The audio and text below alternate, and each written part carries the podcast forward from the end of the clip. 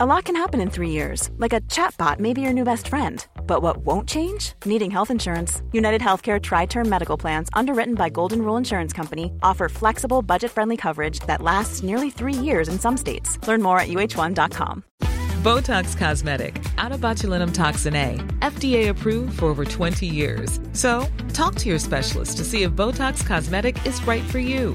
For full prescribing information, including boxed warning, visit BotoxCosmetic.com or call 877-351-0300. Remember to ask for Botox Cosmetic by name.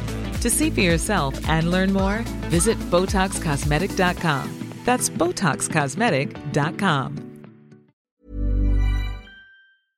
Hey, everybody, the Andy Daly Podcast Pilot Project is coming back for season two. Rejoice! Premiering March 8th on Stitcher Premium. Every episode is a pilot for a brand new show hosted by a different character. This eight episode season includes pilots from returning characters Dalton Wilcox and Don DeMello, new characters like Joe Bongo and Gillen Golly, and shows from the past like a long lost pilot from L. Ron Hubbard. For a free month of Stitcher Premium, go to stitcherpremium.com forward slash Andy and use the promo code Andy. Look, I don't want to say this out of school, but I'm on this podcast, so get back to it. Promo code Andy.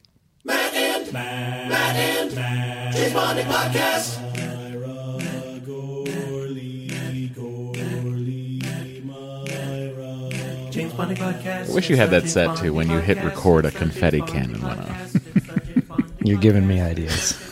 We'd all know when we Oh, Oh, I want started. balloons to drop. well, it's James Bonding. Oh, yes. Welcome. I'm Matt. I'm Matt as well. We are we're talking about uh, a great film. On a great day, because we've got a great film, it's a great day, and we've got a great guest here today. Roman Mars, ladies and gentlemen. Uh, Roman, welcome. Thank you. I'm very happy to be here. This is a podcast. I don't know if you're familiar. I have heard of them. Yeah, well, what we do is we put out like a, it's like radio on the internet. um, I still don't understand. Uh, thank you so much for coming all the way down here. It's my pleasure. Making the journey. Oh, I, I'm uh, specifically, specifically, especially, and specifically excited because I'm a huge fan of Romans. and I want to tell you something interesting is that I listen to a fair amount of political podcasts. So when you started What Can Trump Teach Us About Con Law? It was like, I just loved it, loved it. But then I get these um, political podcast things where I get tense, you know, after a while, you hear a lot. I know. And so I always go back to 99% invisible which gives me such a sense of peace and i i just that show i eat up and so you you are the only podcaster i know that can ping pong me back and forth between your two podcasts almost deliberately and so i thank you for that am happy to oblige. Subliminally drives people to his other shows. Fucking brilliant. I'm assuming almost all of our listeners already know of, es- especially 99% Invisible, but there's so many episodes that kind of have subjects that tie into at least like Cold War era things Right, or Soviet type things and design That's and World War Two, Yeah. yeah. it's it's just really really great. So Oh, I'm I'm thanks. Mm. thrilled you're here. Yeah. Yeah, I'm Hmm, very happy to be here. yeah. I was just today listening to I know it's not related to Bond, but the McMansions episode, which Yeah. oh my He god, can't stop talking about it. Delightful. I'm gonna it's a check- second time listen for me. I have to Oh, say, yeah, well, I'm gonna I'm gonna drive home to it today. Yeah. You've, you've, you've talked it up enough. I, I have family members that live in a um, McMansion. Yeah, sure. Can I say that? A on lot the of air? people do. Yeah, yeah. That's why they're fun to. I, I mean, I like it. I like that episode in particular because it's not just about making fun of McMansions, but it's a way of using sort of humor and snide humor to Yeah. explain everyone's houses in cool ways. Which Yeah. I like a lot. Yes, I mean it made me think a lot about my own house in that sense Yeah. too. That's right. You know, so Hang on. What? Just real quick. I just want to take a journey down McMansion Lane for one second. The, a McMansion is defined as a like a mass build blueprinted house that is larger than it should be for the lot. Yeah, that's there's there's a few things. One Yeah. is it tends to be oversized, over three thousand Uh-huh. square feet. Um, it tends to have a real strange mix of architectural styles. Sure. So it has like a gabled roof and a pitched roof and a this, you know, like all matched together. Yeah. They tend to be designed from the inside out, so it's like there are a lot of them are you, you pick and choose the the aspects you want. Uh-huh. So you like you want a cathedral ceiling in your bathroom on the second floor, and it makes this nub on top of the house appear. 'cause it's, the Cheesecake basically- Factory of It is home building, very much, which the- I'm the going to cut Cheesecake this Factory. out, but the cheesecake. Why would you cut that out? I'd be proud of that. You know, there's a cheesecake factory in Marina Del Rey that is just the That- bee's knees. I mean, that is a mess of eclecticism. I mean, it's really something else. And I can like a lot of that stuff. Like, and a lot of that stuff was born out here, really. Like, Mm-hmm. yeah. um, Paul Williams, architect, and like took this Spanish style and you know like this colonial styles, and mixed them all together, and it's a lot of it's like a, what a California is, and then it sort of like mutated into this mass production, mass production sort of machine. I guess my question is if you, uh, where are you staying while you're down here? What part of town? Cheesecake Factory. I'm right to, yeah, I'm Out by the saying- cheese- that's no, cool. uh, near the airport, West Side. Okay, because there's there's all these houses now going up in my neighborhood where they're tearing down these, you know, 13, 1400 square foot um, houses that have been there since the 20s, and they're putting up these massive 3,000, 3,500 square foot uh, concrete houses. The Mm. like brutalist modern yeah, things. I've seen Yeah. a couple. Yeah, like, and now come there's over, yeah. uh, on the street, o- the next street over from me, uh, there's two of them next to each other. Oh, boy. So now it's like it's very ominous, and they're knocking down these houses that they're buying for 1.2, 1.3, and they're putting up these houses and charging 3.3 million for them, and they're getting it, Yeah, and there's no yard. There's a house down the street that is this gorgeous Tudor cottage, and someone added a wing onto it that is just a lime green cube that comes out of the back of this Tudor cottage, and it looks like like a a Borg ship landed in like Renaissance England and just attached itself. well, I can to a house assure or you the something. Borg cube is not built for atmospheric conditions, so And I it know could it's- not land, Matt. I wish there was an authority on that.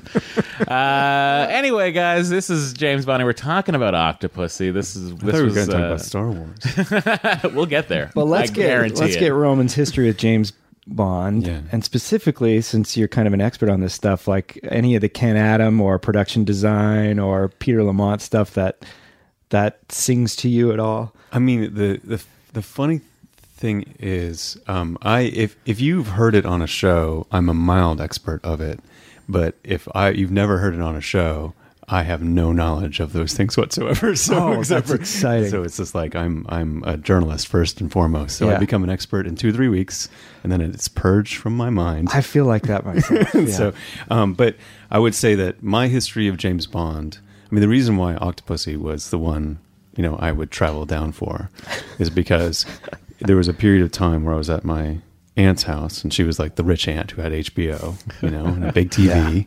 yeah. And I watched this over and over and over again. I think some part of my young brain was trying to make sense of it. Um, it- it's not my first James Bond. The first one was For Your Eyes Only. I saw that on TV too. But th- that one struck me r- uh, really young as a very. Um, it, it the tone of it. I, I maybe it's lighter than I think it is. But at, as a kid, it felt heavy. Yeah. you know, it felt like I was like, Ugh, I don't- Especially compared to Octopussy or Right. View to a Kill, yeah. Right. And then, and, and I remember uh, getting my first lesson of James Bond because he skis at some point. I remember asking some adult around, James Bond can ski? And, Yeah. and they said, James Bond can do anything. Yeah. And I was like, oh, yeah, okay, got it. Yeah. Nailed it. I understand the character perfectly now. It's really all you need to know about him. That HBO story is so many people's origin story with Right. Bond. Me too. That's like Octopussy and View to a Kill were in constant rotation, and that just cemented everything for me. Yeah. And View to Kill was the first one I saw in the theater. I Okay. remember. I think I went the second run theater by myself to see it. as far as I Ooh, know. Yeah. Octopussy's my first in the theater Oh, too, so yeah. I got a special bond with it. I feel so young when you guys say this. Well, you are a good ten years younger. this is than me. this is Yeah. the uh, this is my birth year movie. Wow, eighty three. wow. I'm sorry, everybody. Eighty three. Uh, I'm a zenennial. I'm a live and let die birth year bond, 1973. Nice. Yeah. I'm 74. So that was an off year. Oh yeah, you had an in betweener. Wait, did they not? Did, was Man of the Golden Gun not 74? Oh, it is. It It is is. 74. Oh right, that's Yeah. The the other period of model. time where they cranked out movies in eleven months. Right. That's right. Well, they're gonna Oh. And have to sometimes do it again. showed. Get ready for Bond 25. So Octopussy, I, I got to pick this one. Uh, I tried to pick The World Is Not Enough, but Matt lied uh, and said that we hadn't done it, which uh, I did. I made I'm a mistake. okay with it. i I'm made okay an with understandable mistake. I know that thinking we're gonna get there One eventually. Brosnan is like every other Brosnan, but it. So uh, naturally, I, I gravitated back towards Roger Moore and towards this particular film. this is the one that you just put on It's the to one. do your taxes or It's whatever, the one. right? It is. It is Yeah. the man. Although I will say, this time when I put it on, I, I found myself actually not doing other things. Just watching. Just like eyes glued to the ridiculous. Yeah. I like the way you put it, Roman. Like, this is the one you'll travel for. What's your Bond movie you'd travel for, take a bullet for, or, you know? I, I don't know that there's one that I wouldn't.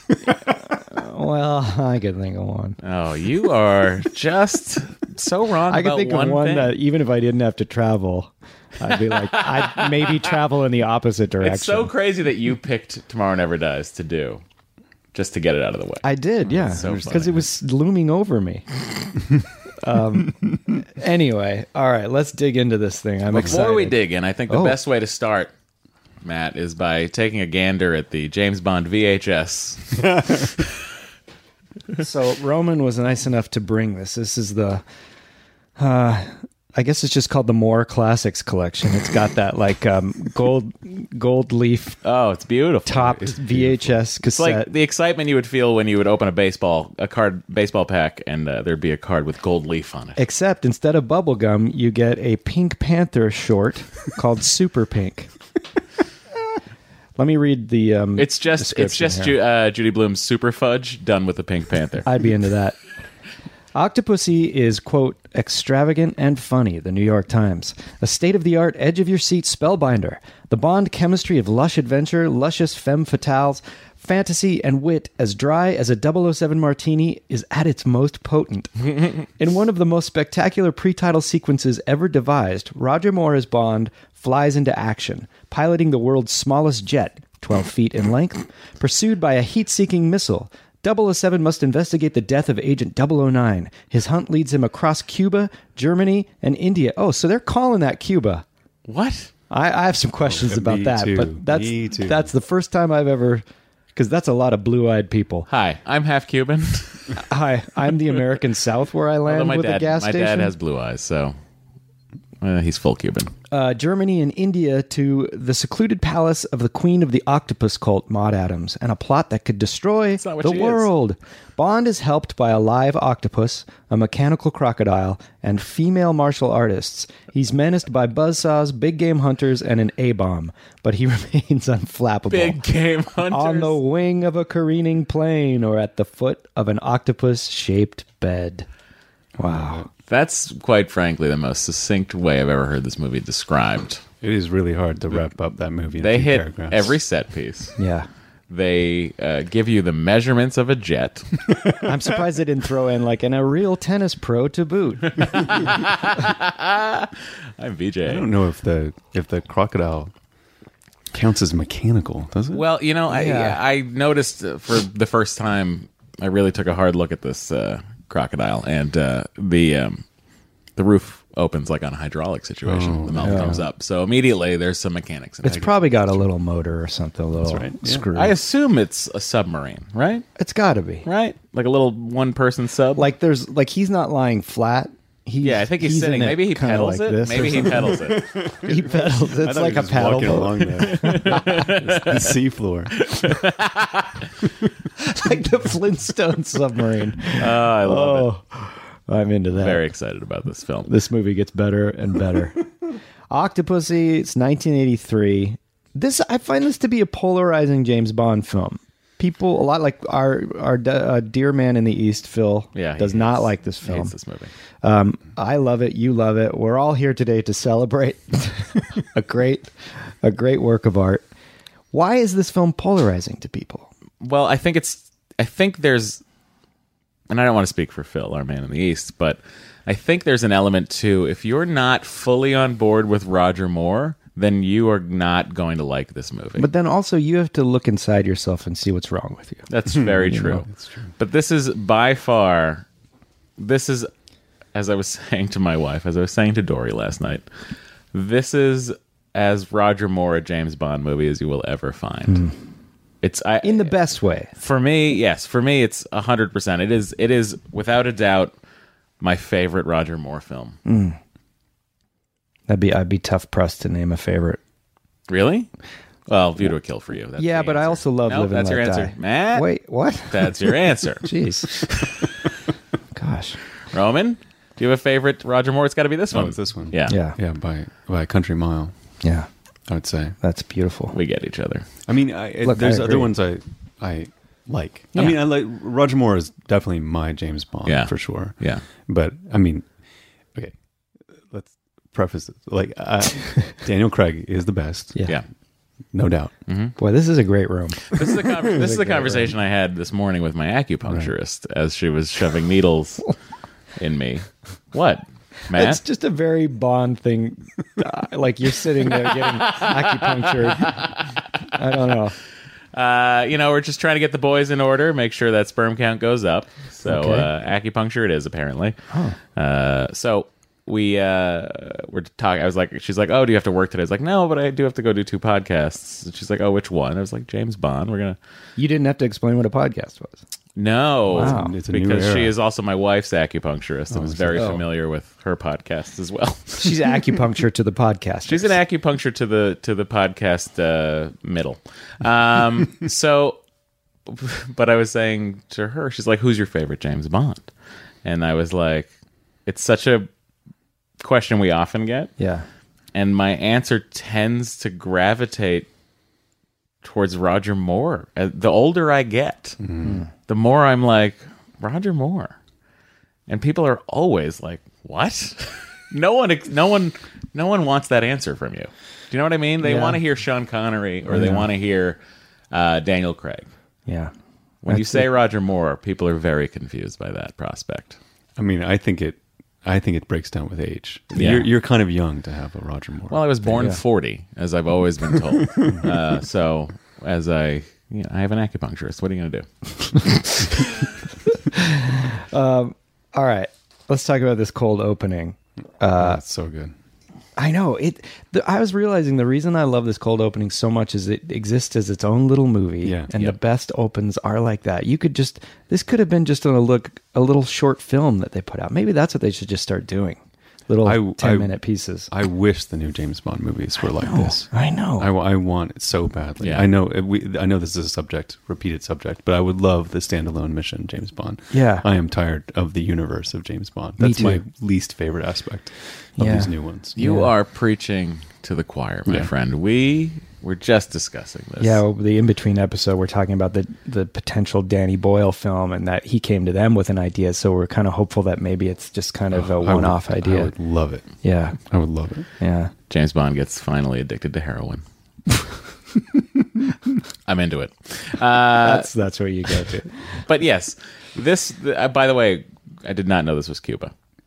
Well, I'm not so sure they're trying to make it. Like, there's clearly a Fidel Castro analog in there, but Well, the flag is. I was looking at the flag. The- oh, the- you would know something yeah, about the so flags. I yeah. like flags a lot. The flag looks like Belize, actually. There's a, it's a it's a blue field, a really large uh, seal on it, and I, I saw it in a few places in the horse air show. No, It's, it's a horse show, right? But it has an air. like a That's the military confusing base part. nearby. And everybody watching this thing is clearly very English. So all of the military is vaguely uh, Latin in some way, although even that. right, right. There are plenty of just blonde haired, blue eyed people. but the audience is all old white English people. I don't know. But the flag looked like Belize. I was trying to figure out what country it was too. Yeah. The flag looked like Belize. Most of the flags in that part of the world have uh, have like stripes, like a, a, a blue stripe, white stripe, blue stripe, Mm-hmm. Three and stripes. then there's like, and then there's the set that's Venezuela, Colombia, and stuff that I have that have like a, a tricolor, yellow, red, and blue. Oh, interesting.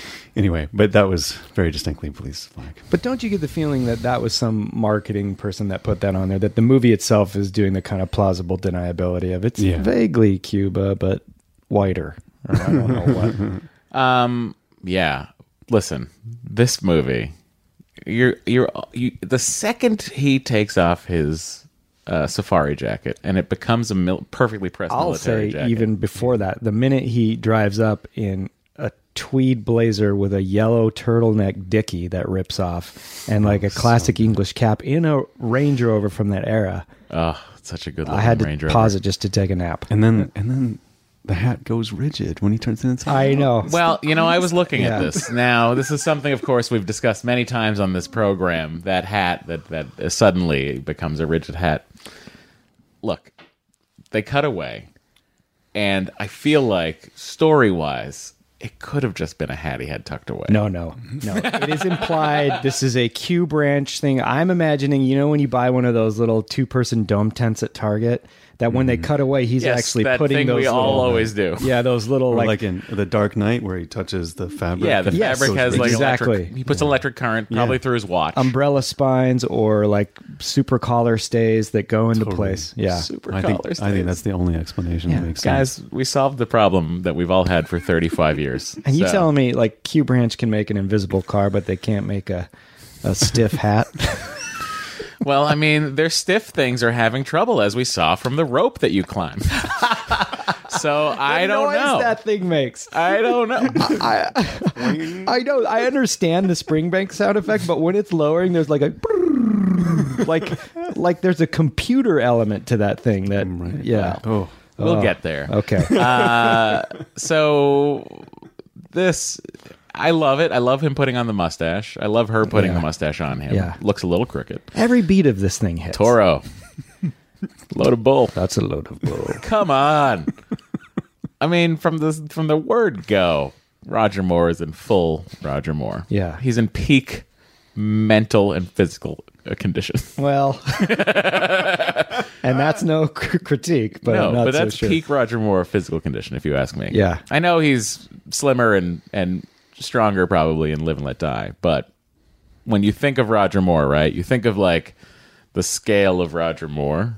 Pun, no pun intended there, but What do you mean? Like he This- has scales? like he gets fatter. oh, I see. He Okay. gets fatter. uh, but like this, this is like right in that sweet spot for me of of Roger Moore. He's 55 bod. in this peak movie. dad bod. Fifty-five. We should be so lucky to look I know. like this at I fifty I five. agree. I know. Yeah. Um, do you, I think this is? You guys probably will not disagree with this, but I think this is John Glenn's best movie. It's What are the other one? I'm not as familiar. so with he the did. directors. Mm-hmm. This is his second. He did For Your Eyes Only, which probably most people would say is his best. Then he did this one, View to a Kill, Living Daylights, and License to Kill. Mm. But this one I think looks the best of all his films. It's got like kind of there's like that lighting g- glow, that soft 80s music video lighting glow in this, which is definitely helped along by the Rita Coolidge song, which feels, you know, like everything about this one feels like this is Bond for uh, newly divorced adults who are in their 40s and just want to relax This with is- each other and watch this is a- Bond. This is like the divorcees Bond. This is like if you called up Delilah and said, "Describe your favorite James Bond movie to me." She would say this. yeah this i think i think that because my, my parents got divorced my dad was the one who had cable so i would see this movie Yeah, on Right. cable over So it's- there It's yeah like linked to divorce. yes and i'm in his condo which you know had a lot of rust colored furniture at the time and he was kind of getting back in the game not in a creepy way but he was in his like neo burt reynolds phase where he he would wear business slacks and a vest and a tie but then like a parka vest and cowboy boots and a cigarette and it was like Wow. like um, burt reynolds and hooper or something I don't have a problem with anything you just described. no nor do i No, you shouldn't. none of this is an indictment it is perfect. a is a model to hold yourself Parka up vest. to i guess This movie is like a long distance dedication to our hearts. That's true. well, we're on all Mm. time high. One of the things that about so the the the aforementioned aunt and, and uncle who I was at the house and watched this over and over again, uh, he was a, a amateur pilot, and so he had his own plane. Oh my god! Mm-hmm. And uh, and ultralights, but these like basically looks like a kite w- that you sit in and you fly. They're super dangerous. He had one? Uh, he had one of the ultralight, and then he, uh, but he loved this opening because of the. I, I in my childlike brain, I thought the plane was fake, Right. You know, or Yeah. like it was Yeah. like a gadget, like a Q gadget. But he's like, no, that's a real plane, and it was this, and he had the history of it. I don't remember any of it. but, Yeah. you know, like he he really made me love that part of it a lot. Because they had tried to fit that plane into an earlier movie. I, I can't figured remember it what out it was. why they think that's Cuba. When he says, "I'll meet you in Miami," Yeah, yeah.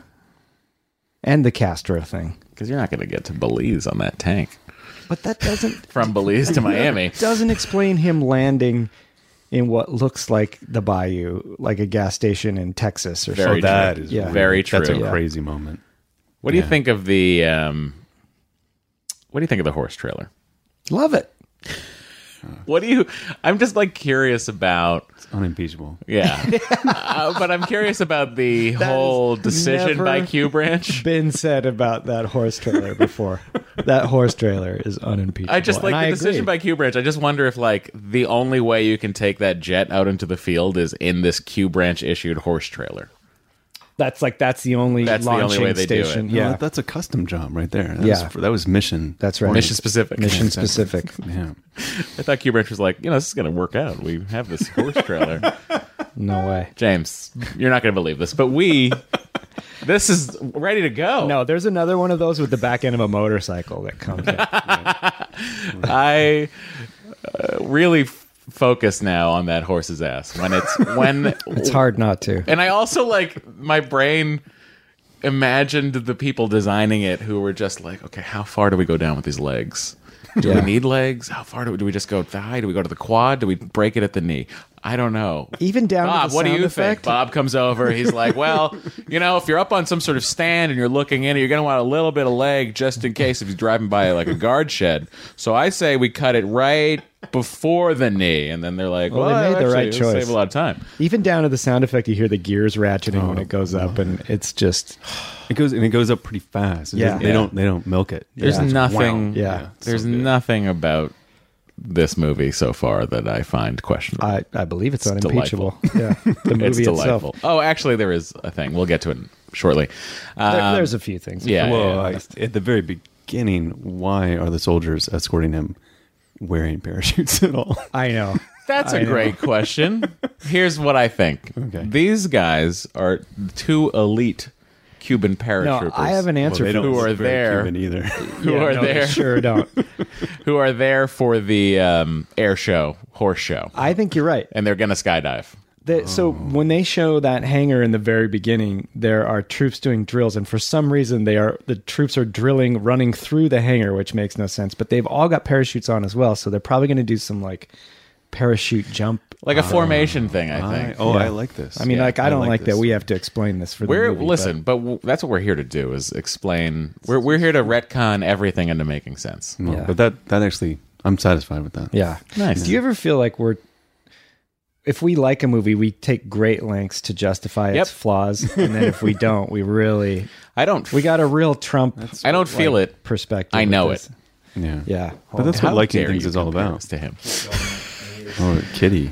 Uh, the is that a defender 90 or defender 110 that range rover You're asking me. yeah i'm asking the wrong I, I group have of no people idea what you're talking about. are you just gonna play the No, I, I hear it resonating. So. oh yeah sometimes my voice uh, causes uh, banjos made in 1976 to do that it's a bicentennial banjo right that's what that giant thing on the That's back right. is yeah Yeah. what I like about this movie in general, and I noticed kind of for the first time watching it again yesterday, was all the improvisation that James Bond goes through. Like he Yeah. tries to blow it up, can't blow it up, leads the heat-seeking missile into to blow it up, and then l- later on with the um, the tiger.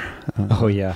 thing. And there's there's Yeah. lots of and then and then going down the banister. Like there's lots of things where he's like using the environment Yeah. in ways that I really like, I and I like don't that, too. remember that in other Roger Moore's in particular. When he gets busted putting the bomb in the nose cone of that plane, Yeah.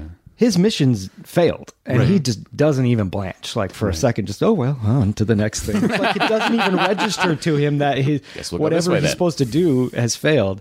And I love that it's that missile. Like this is the first time I started really watching kind of the practical effects of this, and I feel like the way they did that missile sometimes is they tied a launched like pyrotechnic on a string to that plane and it looks like it's just dragging it behind. Oh. Otherwise, I don't know how they're doing that half the time. That that one was the first time I noticed. And then also here's a gloft. This is uh, a Gorley's look out So for this. I'm here to witness. This is in person. exciting. When they show a shot from inside the hangar of the little jet coming towards the hangar, it's a full on prop plane with two big engines on the wings, like not even trying to disguise the fact that it isn't that little thing. just for a second. oh no no yeah. no you're incorrect it's a fiber shell it's a fiberglass shell cast from that jet it was found about 10 years ago It had been brought over to a junkyard in Long Beach. This uh, thing. What do you mean? The jet. You're talking about the. Are you talking about the little jet that No. goes through the thing? No, I'm talking when they shoot Oh, from thank God. inside. No, no, I know Oh, that. thank God, man. Yeah, that's the one Thank they God. drive by on the back of a jeep. Okay, thank yeah. you. no, when there's a Touch and shot go from for a while. inside the hangar, when you see up in the sky that the plane's heading toward the hangar, you're looking from inside the hangar. Oh, okay. It's just you just see the very front of the plane, and there's two like engines on it. You know what I'm No, going to do? I- I am going could to look be out wrong. for that. You should. I'm really going to look out for that. Yeah, That's copyright, trademark. exciting. Uh, the um, th- when that tr- when the pl- when the jet is.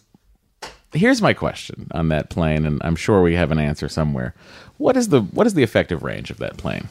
The- It, I can't really see a spot for much of a gas tank, and you're Well, that's why running it a runs out of jet gas. engine. I know he runs out of gas, but like, right. my real question is like, Yeah, no, it's handled. could he It's get to unimpeachable. Miami? No. Uh, Maybe not. But who knows? But I mean, he can't after doing all the maneuvers. Well, yeah, Yeah. of course. He's going full throttle. And then he brings that heat seeking missile into that hangar and blows it up. I also wonder, by the way, did the horse show continue? I probably not. I think the It horses was, it got was, that was spooked. a lot. That was a big explosion. Uh, yeah, I know. the smile on Bond's face when the car pulls forward and he's just kind of like got that grin with the M16. Oh, yeah. That's so good. This is why I think this is John Glenn's best movie because I actually noticed a lot of like well framed shots that would then reveal something else. And There's yeah. a really good bad one of those Yeah. on the train later, but uh, we'll get to that when Oh, we get to it. is it with the- the, gorilla? yes, the climbing up. I I know a lot exactly what of you framing, mean. which makes no sense. I know. Oh, I know. God. You're absolutely right. It only makes sense if you are watching from that complete angle. Yeah. uh, if the villain is the camera, That's right. but he doesn't pull like there isn't any pigeons double take type of thing in this. Nothing No. that wacky. Well, kind of. when he can command a tiger. Oh, and there is the Tarzan yell. That's that's, oh, up there. yeah. that's pretty It's- bad. It literally is Yeah. Johnny Weissmuller's yell. yeah. It's. I think that sit was when I learned what ADR was. yeah, 'Cause you hear that moment. T so clearly in And, there. and, it, and it sounds like a com- it sounds like in a room, Yeah. not in a jungle. yeah, that is a big fault of the Bond movies. Their ADR. Their ADR department is not great. Yeah. It has it, it only recently has started to get a little bit better, and they've only recently changed up who they've been using for the voices because every other every background person who has no voice for like the first five movies is the same guy. Yeah. that voice is the same guy. Um, this all time high Rita Coolidge song. Where do you fall on this, Roman? I mean, it is certainly catchy. It's been Yeah. in my head since we've been talking about this. Yeah, a lot of people don't like this. I don't care for. I love it. I mean, I know I'm in the it- minority. It just seems I to me it it I, I can't. It's the sin qua non. It's like it's the thi- it is the James Bond theme Mm-hmm. Yeah. in my head. Yeah. So they all compare and like with the guys in the suits like swinging around the naked women and, and Mm-hmm. Yeah. the opening. Like Yeah. it was super embarrassing to me as a kid. I hated. watching it with um, other people or even not your with aunt other and people uncle. Yeah, Sure. it just drove me crazy There's But now many imagine- an embarrassing opening. Imagine you're 43 years old, newly divorced. It's 1983. You, for the first time, you got what might be your new regular lady over, and there's some kind of macrame thing hanging on the wall. And this song comes on. You've lit up a cigarette because that's still fine.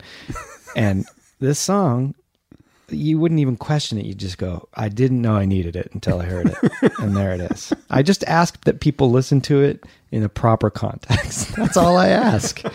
it's what, it- you know, that's all you have to do. Le- You should walk, the best songs involve you walking a little bit toward them. They shouldn't just give you everything you need right, away. Right. And then you've done a little work and it feels like a team effort. And suddenly there you have it. you have, Give to it walk, another you have shot. to walk pretty far to this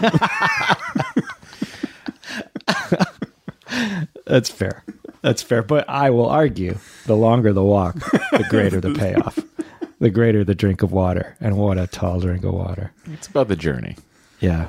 Um, so this movie, we kick off with the plot of this film with uh, 009 Uh-huh. running from uh, swordsman, knifeman, knife thrower knife throwers. Yeah. I feel like that doesn't really. I feel like they're very good with knives, even not throwing them. You know, I feel like they have skills. They could probably carve a bar of soap up real nice.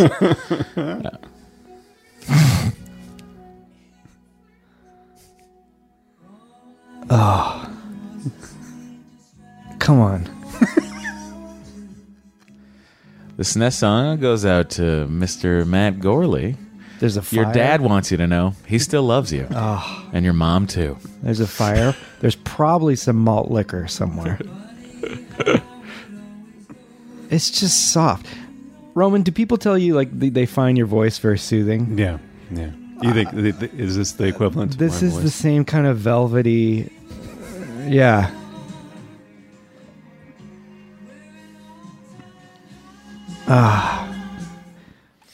It gets Mm. very strange. I've told this story before, but um, I will play the song for Amanda, and she will sing it back in her lyrics because she can't remember. Our, We're an all-time high. Can't take my hotel away. I didn't mean to railroad. Those are that, better. sorry. No, those are better lyrics. No, honestly. no, no. that like that. I conceptually I get. what, what I, I think that the theme matches the the Bond girls in this. They Yes. seem much more in control, Right. And they're like sweet distraction. You're James Bond is the plaything to the women. That's in right, this- yeah. in this movie, They've got an elegance in this movie that this song also might have. might. I don't know. Um,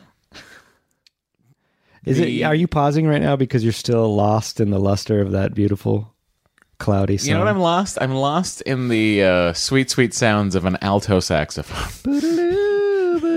that might be a tenor, actually. Is there ever a better resolve to any song in human history? And I'm going pre-recorded history too, like just one that's ever been played Yeah. into the ether. Regardless of instrument, Yeah, that's the payoff. If you've walked so far to get to that song, and then you get to that end, and then you just you never question anything again. I think. All right, I'm ready to leave this behind. Well, you know, Matt, I want to talk about 009. um, yeah. You know, I, I I always feel like we don't address it enough, but uh, MI6 loses some great people along the way. 009 is one of them. Yeah, presumably, yeah. And uh, I don't know if he was so great. okay, that's it's fine. I get that you're saying that, but he was a double O, and he But uh, he really does confuse the double O. I know Yeah, with he's his- licensed to kill, and yet he does not. But I will say this to for be him: he's killed. got a knife in the back, and he still manages to make it to the British ambassador and bust through his doors, his French doors, Yeah. and get that egg. It's the last thing he'll do. He gets that egg. He does. He's committed to his task. A Fabergé egg. But his his you know his running and fighting skills. I'm not on board. He's in clown shoes at this time, or no? And He is in clown yeah. shoes. Yeah, I mean, Guys, I think it's time we give difficult. 009 a bit of a break. Not only is it difficult to run in clown shoes from uh, uh, an expert knife thrower, but it's also hilarious. Two the expert shoes knife are so throwers. big. Yeah. That's right. A team of brothers. He's also got a balloon attached to him. Two, yeah. yeah, at yeah, I least two. think that's to be more visible to the people who are throwing knives at you. could be. Yeah, yeah, that that this, that is it. It's like when you pass a tour group holding up an umbrella. yeah. the composition of the shot when he falls and the egg comes out and then there's one balloon coming from his Yeah. hand. Really, It's nice, huh? It's really good. That's what I'm saying. Like John Glenn, I think he took a little time with this one or something. That I guess he's still new in his tenure, so he actually is trying. Um, this is the first non Bernard Lee No, that we've. Oh, For it's Your not Eyes For Your Only. Eyes Only is. Yeah. All right. Forget it then.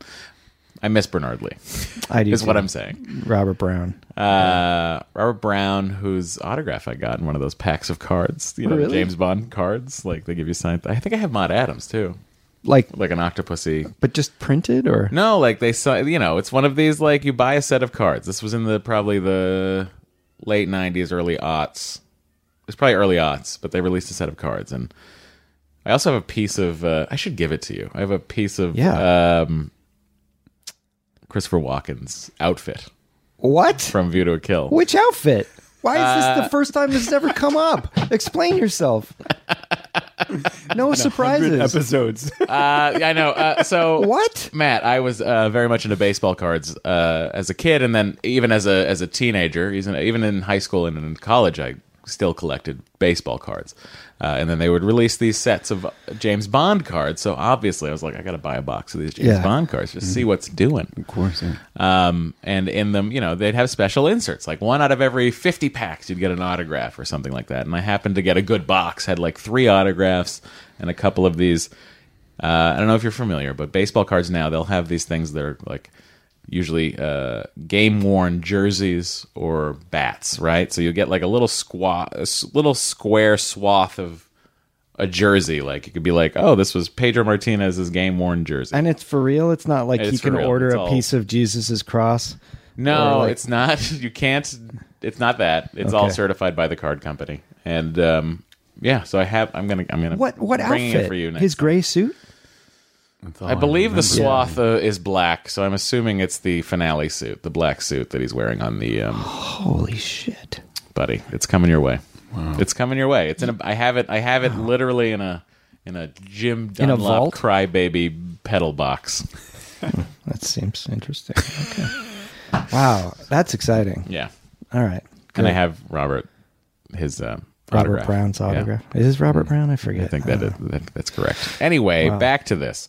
Uh, James Bond is asked how much he knows about Fabergé eggs. Well, we're also there's the sad money penny scene where they're like put in Penelope Smallbone like it's clearly a replacement and it just feels like money Lois Maxwell knows this and it just something doesn't feel right about that. It feels like putting her out to pasture or something and I, I don't know. Do you guys get that sense when it's you a- watch oh, it? 100%. Yeah. Yeah, it's unpleasant. Yeah, it really is. It's unnecessary. Like if you're going to replace her, just have her gone, and then there's a new one. But Right. don't make her train your replacement. Like it's one thing in Hmm. they do MI6 in if that would corporate happen. America. I know, but not in the Bond movies. It just feels. I don't know. It doesn't feel She right. does seem like she has an odd job to have an assistant, though, right? Yeah. Yeah, I My mean, assistant's sh- assistant. She's obviously tenured. She's obviously got her pension locked up. Right. She's probably making way more than any other secretary in the building. very so they're true. like, "Listen, Money Penny, we're gonna get you a little help." But really, she's just training a replacement who's gonna work for much cheaper. But it's clear that they think this is Roger Moore's last film because even they were screen testing who James Brolin or Sam Neill for this Sam movie. Neill. I can't remember. So clearly they thought, well, this is also Lois Maxwell's last film. Next time we'll have this girl in. But then Roger Moore comes back for another. And then Penelope Smallbone, where'd she go? She didn't work out. She doesn't return, does she? No, she doesn't. What if she like married 005? Hmm. That'd be nice. Yeah. I was pretty good with the tone of it until she does kind of a, a s- sigh when he leaves the Yeah. room, and I'm like, oh come on. They Yeah, both do. I know. I there could there, beautiful. they could have eye rolled through that one. and It Yeah. would have been a better. It would have landed. Oh yeah. yeah, because also she kind of in the beginning feels a little like almost, I'm not going to be that Right. fawning Right. type. Yeah, But Yeah. then she is. James Bond wins over everyone. clearly.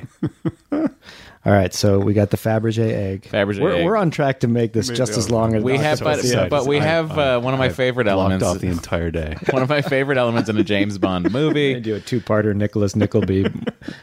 is uh, James Bond encountering an expert in whatever it is he's going to Yeah. on a mission for, and, And then this guy's knowing great. way too much about the thing. Does this guy strike you as he does this both with Bond and M when he kind of like he pauses, like looks them at them a little too long, and then kind of gives them a tender like, "All right." Like he's almost romantic with them in a way or something. I don't Mm-hmm. know. He seems to be the most friendly expert that MI6 has at their disposal. Yeah, I agree with that. like he really like. I feel like him and James probably have had drinks together Yeah, outside of the auction yeah. So he's great. He's very British.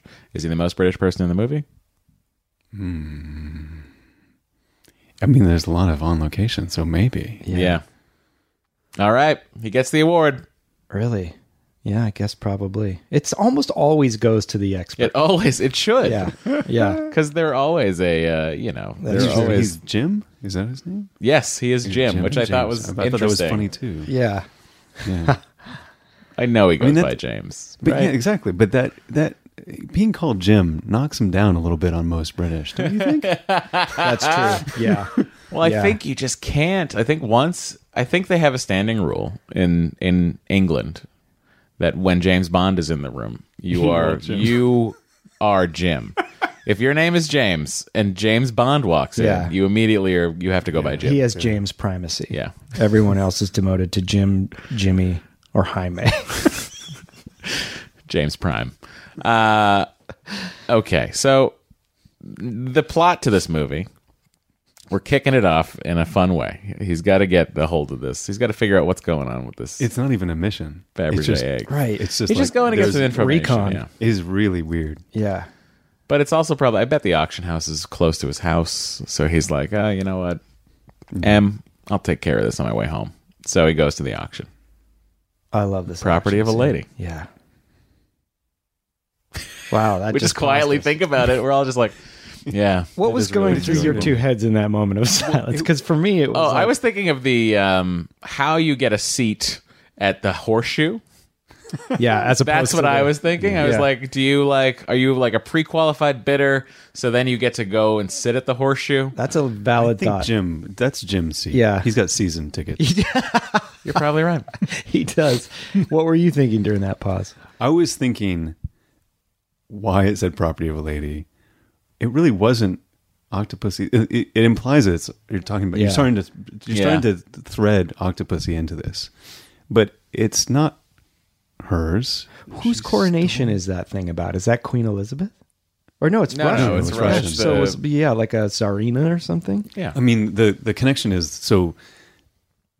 Orlov. I'm going to try to explain this. Orlov is stealing things from the Russian archive Vault. Yeah. Yeah. taking them to get a fake forgery made. Mm-hmm. Yeah. leaving them in the vault, and then sell, and then Octopussy sells them essentially, and then funds his mad effort to start nuclear war. Yeah. right. By the way, I don't know how much it costs him. This whole plan, I feel like as a general, you're already in charge of troops.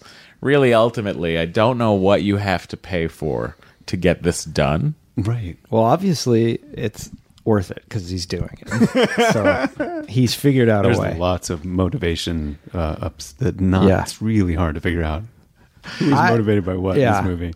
I was thinking during that pause how Quantum of Solace should have still been called Property of a Lady, and they made it make it more about that necklace of hers. Oh, you know, because it's all a Fleming thinking very title. different things. I know. That's what you were thinking. yeah, It's amazing. because that's Was- a was that Fleming in the title. running? What? Was that in the running? I Wait, don't wait. know, Oh. but that is one of the unused Fleming titles from a short story, Property of a Lady. oh, okay. Uh, But I would have loved to have seen that. But yeah, I went away for a bit. Um, Well, now you're back.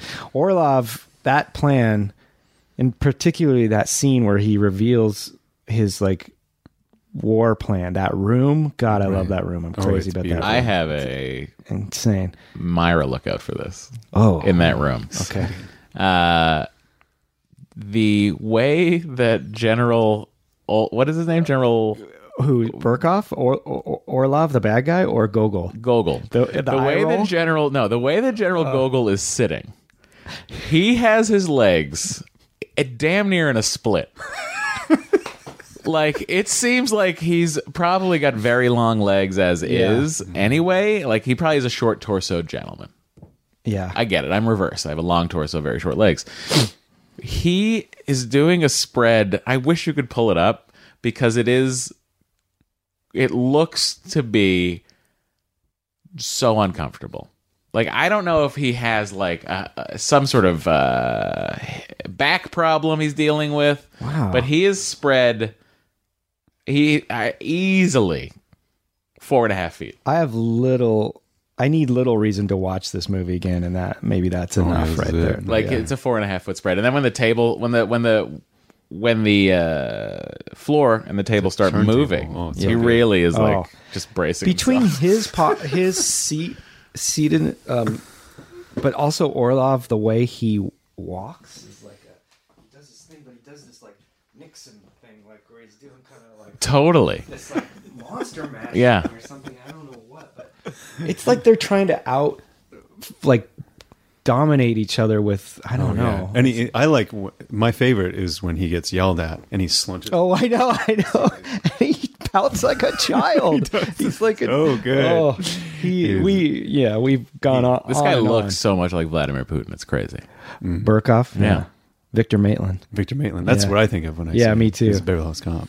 Yeah, Oh, he's so good. yeah. decadence Oh God, at most 17 armored divisions 17 armored officials. It's like he looked at his script and went, I'm going to double my screen time. by, the way, by the way I do this. he does a syllable count just Uh, to Uh, yeah. make sure. Yeah. It's really something. I, it- it's a great villain performance. It's a really fun sort of over the top German general. I mean, tr- Russian uh, general. It's like it's delightful. Oh, it's, But that room's beautiful. And the room is beautiful. It's I, gorgeous. that I do love. It's it's Peter Lamont, but I feel like he's really channeling Ken Adam with that because he typically didn't kind of go all that mid-century style as much, but it's so good. I love the uh, secretary that's just in there. Doesn't it seem For to what? like this is one Do of they the, need a phone in that room? I don't know. Sure, they do. It's I'm a just war saying. room. Wouldn't they have like Oh, like a some sort of I don't know. I just the idea of like a secretary with a computer yeah, taking notes or whatever just seems yeah. Well, she's more of a receptionist. than Yeah, anything really else, what she yeah. is is like their money penny somehow. Yeah, yeah, definitely. Yeah. This feels like the one of the more political Bond films, which they usually kind of don't do. It's usually that's why they had like Smersh or something to or Spectre, not Spectre, so they could get away from making Russia the bad guy. And I know they take pains to make good Russians as Mm-hmm. well as bad Russians. Well, in this he's one. really the only bad one. Yeah, that's I true. Mm-hmm. Mean, Gogol is like He's a end up- renegade. he's Yeah. the one who actually defeats the villain in the end. That's right. yeah, interesting. so I mean, I think they they threaded the needle quite nicely. Yeah, that's true. Yeah. Yeah. um, where are we? I lo- Well, we have to go to uh, oh India. India. That's right. Yeah. and we have uh, one of the most meta moments in the history of the James Bond franchise, where the James Bond theme is played for him. uh, Oh, yeah. and he addresses it. I'm, I'm kind of I'm I'm I'm of two minds of this. Uh-huh. I I kind of think it's clever. I kind of feel like there's some way to make that work in the Yeah. world. I haven't quite closed the loop on how it works, but um, but I also find it very objectionable when Well, things if like this it's are done. you know, if it's if it's if say we're in the world right where that John Barry musical exists, that he that that song came from. Oh, the Monty Norman one. Or, but yeah, I'm sorry. Yeah. The Monty Norman musical exists, where that that that melody is from, But that is it is and it is Indian. Yeah, that's right. So theoretically, Oh, I'll wow. retcon it for you because that's what we do here at the James Bonding Yeah, podcast. That is a deep cut right uh, on there. in my mind, I guess to make it make sense, that musical was a big hit, and uh, he was just playing that Mm. the House tune. of Mr. Biswas. the house of the house of Mr. Biswas. but it still was a signal.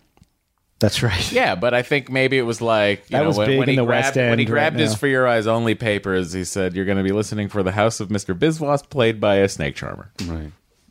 The dog, on the other hand, yes, that's great, Okay, but it, it is going into that like super indulgent pigeon double take John Glenn air, area of you know I agree. resist it. Bo- I think Bond films are like what I'm told you should do when you dress, and that is look in the mirror and take off one accessory. And that's what a Bond film should do. They should take out one joke, you know, and that would be the one. I know that was a super solid analogy. It Doesn't need any explaining, but that would be the one I'd say maybe of all of them. Well, I don't know that Tarzan yells in there The too. Mm-hmm. Tarzan yell. This movie does have a couple of real offenses. I would keep that one. Get rid of Tarzan. Yeah, you're probably right. Oh, you're, Yeah. no one's wrong. um, I mean, unless maybe one of the one of the one of the huntsmen uh, just has the uh, Tarzan. He's watching Tarzan, uh, and he accidentally. Like he's going to turn to look for James Bond, but he accidentally hits volume up on the remote that he's This is a new segment that we're debuting. Matt, Matt goes to great pains to justify, uh, yeah, really things that should have been thought out more in the beginning. Yeah, sure. You you I'm, I'm here retcon. to I'm here to matify. So what is it? There's a hunter who's I'm, I'm got a radio. okay. on. So there's all uh, obviously there's multiple. You know, you got Kamal. uh, but He's he's got an elephant, yeah, right? You've got his buddy there. He's got an elephant. I'm saying there's a third elephant, right? Uh-huh. And uh, they're all like, whose elephant saddle is the most elaborate, right? So one guy's like, well, Oh. mine's gonna be most elaborate. I'm gonna put in a television and a VCR. into mine, right? Uh-huh. And because it has back seats for the kids and you yeah, gotta it's a entertain whole them. it's a whole thing. I don't know if he's on screen. I'll have to go back and look. But Okay.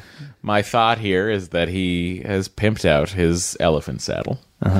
uh as you do, and uh, he's watching a classic Johnny Weissmuller um, Fra- uh, Tarzan movie, and at just it just so happens that at the moment that. right. Bond starts swinging on a vine, he accidentally like turns the volume up really loud. uh and then panics and starts to turn it down, and that's Uh-huh. Mm-hmm. that why we makes hear good it. sense. Uh-huh. So it's actually just uh, it's ambient sound. That's I mean, now solid. that you say it, Yeah, it- nothing else makes yeah, it's it does- impeachable, unimpeachable. Sorry, no, it's very impeachable.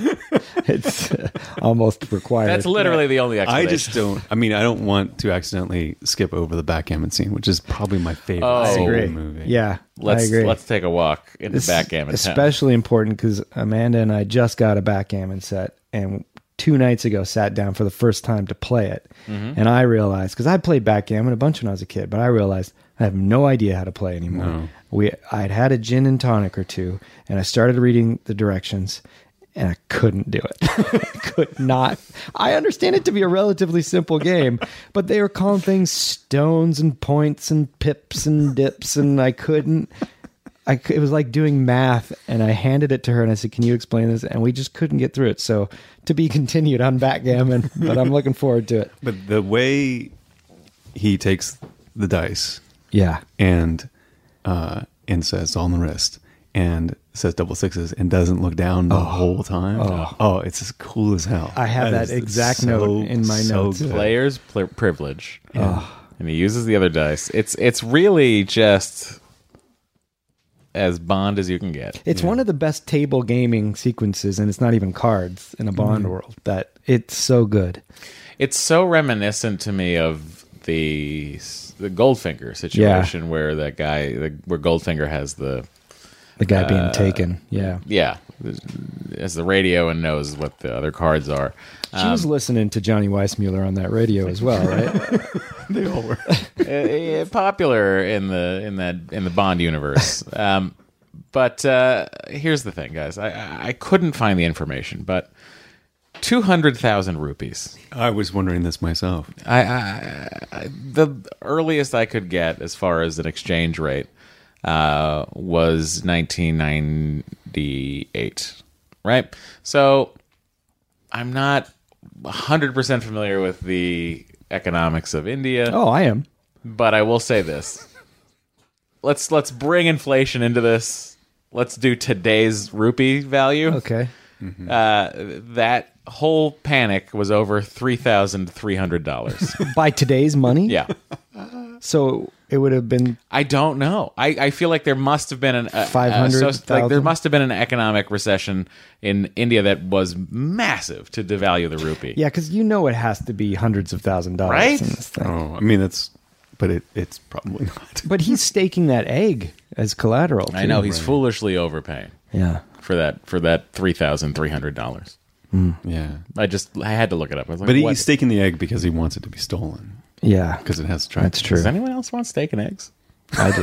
yeah. It sounds really every good. Great. Moment. Yeah. Um, Postmates it. Yeah. So i- if it's I, I, if you listeners, you guys are uh, uh, uh, a bunch of people that can get a lot of information and put it in a spreadsheet. A I've seen you hive do it mind. before. Oh, This is really good. An at times threatening hive mind. Ladies and gentlemen, if you uh, have a free moment and you can somehow get access to what a 1983 rupee's value was, Mm-hmm. I would uh, be forever in your debt. I'll be in your debt 100,000 rupees. depending on the answer to this Yeah. question. yeah. Yeah. Put an asterisk by that. Well, this this actually reminds me of the of the auction scene itself. Not to back too Mm-hmm. far back, is um, him bidding and Jim being very Yeah. upset Yeah. about Yeah. it, which it makes you wonder what kind of budget James Bond is allowed. Like he's allowed to kill people. He's not allowed to spend two hundred thousand pounds. Well, as James says, when they ask what he would have done Yeah. if he won the auction, he's like, he would have said it was a fake. yeah, Yeah. He never and intended he also to pay said for he it. had, he had to. Yeah. he had to. I love that shot though, where you see Jim's face and then the reveal. That's another John Glenn point there. Do we need to bump him up in our directors ranking? No. I might. He's properly ranked. Um, but that shot, and It then was, it pulls yeah. back, and you just see Bond with his little hand up. Mm. Or little, His little one of these. hand up. His little hand up. Um, should we talk about VJ? Yeah. Yeah, BJ's solid. it's He's- great. It's great. The best athlete actor I've ever seen in my life. Hmm. He's so charming. I, I, just- I'm, I'm unfamiliar with his, his history, so he's a. He's a tennis, He's a tennis uh, player. champ. He's a Has tennis he done pro. any other acting? Hold on. I and can't. so that's imagine. what all the tennis jokes are about. Yeah. Yeah, That He- would have that would add a whole new depth. Yeah. added, added new You know, depth. especially when he says he's the pro at the club. and- Right, right. oh, I And know he says, him. Have you learned anything? He says, improve my. What does he say? Improve my something. my Uh, backhand. yes. Yeah, And uh, the sound effects for the tennis Oh. racket are. Oh, I know. So They're the good. same as the rope breaking. It's insane. Wait, he's in Star Trek 4? Oh yeah, he is. He's on. He's the Saratoga captain, I believe. He uh, That's he talks with uh, Earth about the fact that the probe has gone through the system and they're no longer able to move and they're probably going to die. Let me give you some of his other credits Walker, Texas Ranger, Yes. and something called Flesh Burn. Is that it? That's, well, that's about, that's worth remarking on, yeah. Um, interesting. I forgot about him in Star Trek Four. Hmm. That's great. I probably forgot about him last time. Also, Oh, I now I really really like that. I like that. I like him even more. So you didn't know that he was a tennis No, pro? I mean, oh, I yeah. didn't really put that all together. Yeah, he's a, he's a fascinating guy. Um, I, I do find it. uh, It's another uh, on the edge of being too ridiculous when they're going through a linear chase in the streets and they're hitting each other with rockets, and you hear the sound effect, and the Yeah. people's heads are turning back, Back and and- forth yeah. as if they're watching Yeah. a tennis game. yeah. that that is. it's really I don't know. Yeah. yeah. that I know. is sort of up there, right? Yeah. With- What are the they other referring to at one Glenisms. end? It's interesting too. They do a chase detour. Like he gets off the tuk tuk. Is this when he goes, or is that later when they go through like all the Indian cliches of the hot coals and the bed spikes and That's It's in the that's middle. later. That's That's later, the right? that's the run when they're running from Kamal. that's right. Hey, RX Bar is a whole food protein bar made with a few simple clean ingredients which all serve a purpose egg whites for protein, dates to bind, nuts for texture. You know, dates can also unbind your digestive tract. And in the interest of full transparency, all the core ingredients are labeled right on the front of the package. No BS. They're perfect for breakfast on the go, a snack at the office, to throw in your bag for a bike ride, a hike, traveling, anything. even if you're trying to stop Spectre, an RX bar is the best treat you can get. Better yet, beyond the go to snack that checks off a number of nutritional boxes, RX bars actually taste delicious. With 11 delicious flavor varieties, all of which are gluten free, by the way, soy free, by the way, dairy free, by the way, and free of any added sugar, artificial colors, flavors, preservatives, or fillers, you can actually taste the cacao, cocoa, the real fruit, the spices like sea salt. Whether you're liking a sweet or savory, chocolate or fruit flavors, there's an RX bar for you. No kidding. We eat these things here at the Gorley Lund home, and then a box just showed up on our doorstep because I didn't even know this was going to be a sponsor. And my wife just goes, "What? What happened? I, I love these things. Why are they here?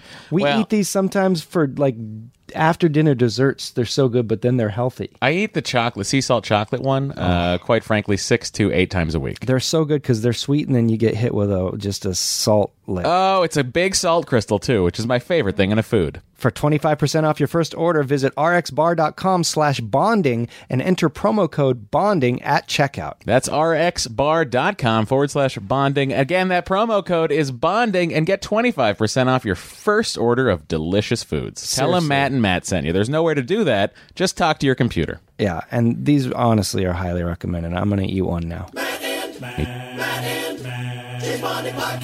So now we go to Q. And we, we're going to check in on Q's Q has hands. moved his entire operation Yeah. to India course. to help one agent. But he does say He is angry he- about he's it. angry about having Yeah. to move, except for he's working on very India specific Yeah. devices. I think, you know what they say. Very. when in New Delhi. Yeah. I'm going to give Q's hands a golden eye minus five. They're not particularly big in this, but he's got super long nails and heavy shakes. Our scale is. I- This is. I can't believe you're going minus five. It's unimpeachable. This is for me. This is a golden eye minus two and a half. You think they're that big? Yes, they're not golden eye size by No. any means. I tried to pay attention, but I could not. I did not see them very closely. Yeah. It also depends How'd you on what- miss them? you They were know, all that was on screen. You got to take into account what kind of lenses they're using. too. so true. His hands require a wide angle lens to get it all in. eh, His the fact that they just allowed him to not get a manicure. I'm they're not so like- sure he didn't get a manicure. You know what? Those those nails are fine. He might have had press on nails. It They're looks that like he long. does cocaine on every finger. Yeah. also, this is the the movie where he more than any movie needs to have stillness to get that little transmitter with the thing, and his hands are just Oh, shaking the and moment I should have paid attention. yeah, Yeah. Little, little tremor action. yeah. But also, you get to see his hands literally under a magnifying glass in this one too, I so know. they look bigger than ever. so Those that look might have GoldenEye been plus three on conflating your, that. you know, huh? Those are golden eye plus three. When he's under the microscope, when he's under the Yeah. magnifying glass, it's a Yeah. golden eye plus three. Yeah. Um, we got to talk about uh, the liquid crystal television and James Bond's decision to uh, get behind that camera. Yeah. And uh, are there s- is there a sound effect there? I feel like That's when you need that spring breaking. yeah. That's right. uh, I, I, as you poor- say that, I can imagine it. that is the poor thing. Yeah. that poor woman. It's like That's it's like, the, Jaws braces. thing. That's right. Yeah, the Mandela effect. You you want a sound effect there. yeah. At least he gets called out for childish does. antics. Yeah. So that makes it okay. What'd you say? Adolescent At antics. the yeah, adolescent. Um, so what is he given in this scene? He's given a the pen. Yeah, with the Does he use that pen? he does to get out of Kamal's right. palace does. Right, right, it's right. a very important Right. gadget. and the radio receiver too. And then he gets Which, by the way, I have no clue as to how he. I'm, I'm not sure how that works. Does the red move to where what direction it's in? Mm, I don't Or know, does it but I move love the look of Mm. faster Whenever it's near, I haven't figured it out. Homing devices are a mystery. To me. Yeah. but I think it. I think you you you're pointing towards it. Okay. and then you point yourself be. towards Alright. it, and then you walk closer. And then maybe it blinks more when you get closer to I'd say it. so. but you're also That's how it assuming that makes the sense. production knew.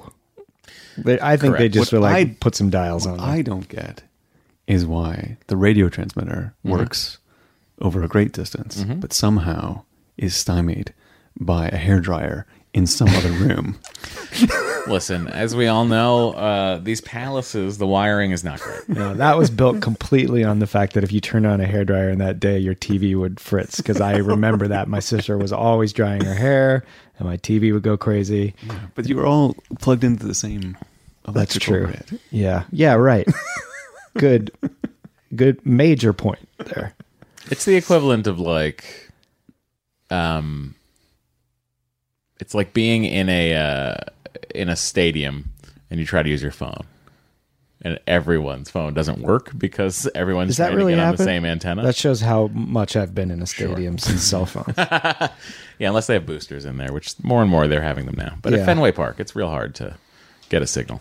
But I think this is a good. I think this is a pretty solid collection of gadgets. If you don't, if you count the crocodile submarine, Yeah, I agree. Oh, I counted. yeah. I And- mean, he's not giving it in the moment, Right. It'd be great if Yeah. yeah. just Sure. like he just pulled it over his shoulder. Uh, I like the um, I like the fact that Q comes out to help. This Bond film hits all all the good s- sweet spots because you also got like an army coming in at the end, but there's a twist. It's Lady Acrobats. You've got good gadgets, good allies, two villains. Interesting, yeah. Yeah, the villain. But the, and the villain, I, I don't. I'm, I, I the villain is an interesting villain. You Kamal, Yeah, just Yeah. like I, I, a, I can't figure out what he's after. Um, Right. Why he helps the Russian? Yeah, what is he after? money. Yeah, but he can print in the end. Yeah. He can print his own money. Yeah. like he just comes It to her and doesn't says, "Like, hold we'll up. print millions. what is he doing? He kind of, he's the lackey for Octopussy, somewhat. Right. Yeah. But, But how? Um, then he turns on her. that's that. That's fine. That makes What is sense. his necessity there? I don't know. Who needs him? The general needs him to because Octopussy doesn't know the jewels are being replaced by a bomb. Yeah. So This is where we always get into trouble when we try to figure out the plots of these movies. you know, I felt like this was a very cut and dry plot in that there was a general who got involved in this jewelry smuggling ring that he wasn't involved to fund his to fund his thing His only so that he preemptive could war. eventually blow up a nuclear bomb that Yeah. would look like a But what each person, especially what Kamal Khan gets out of it, I don't understand. That's a good question. why he wants to blow up uh, West Berlin. Yeah.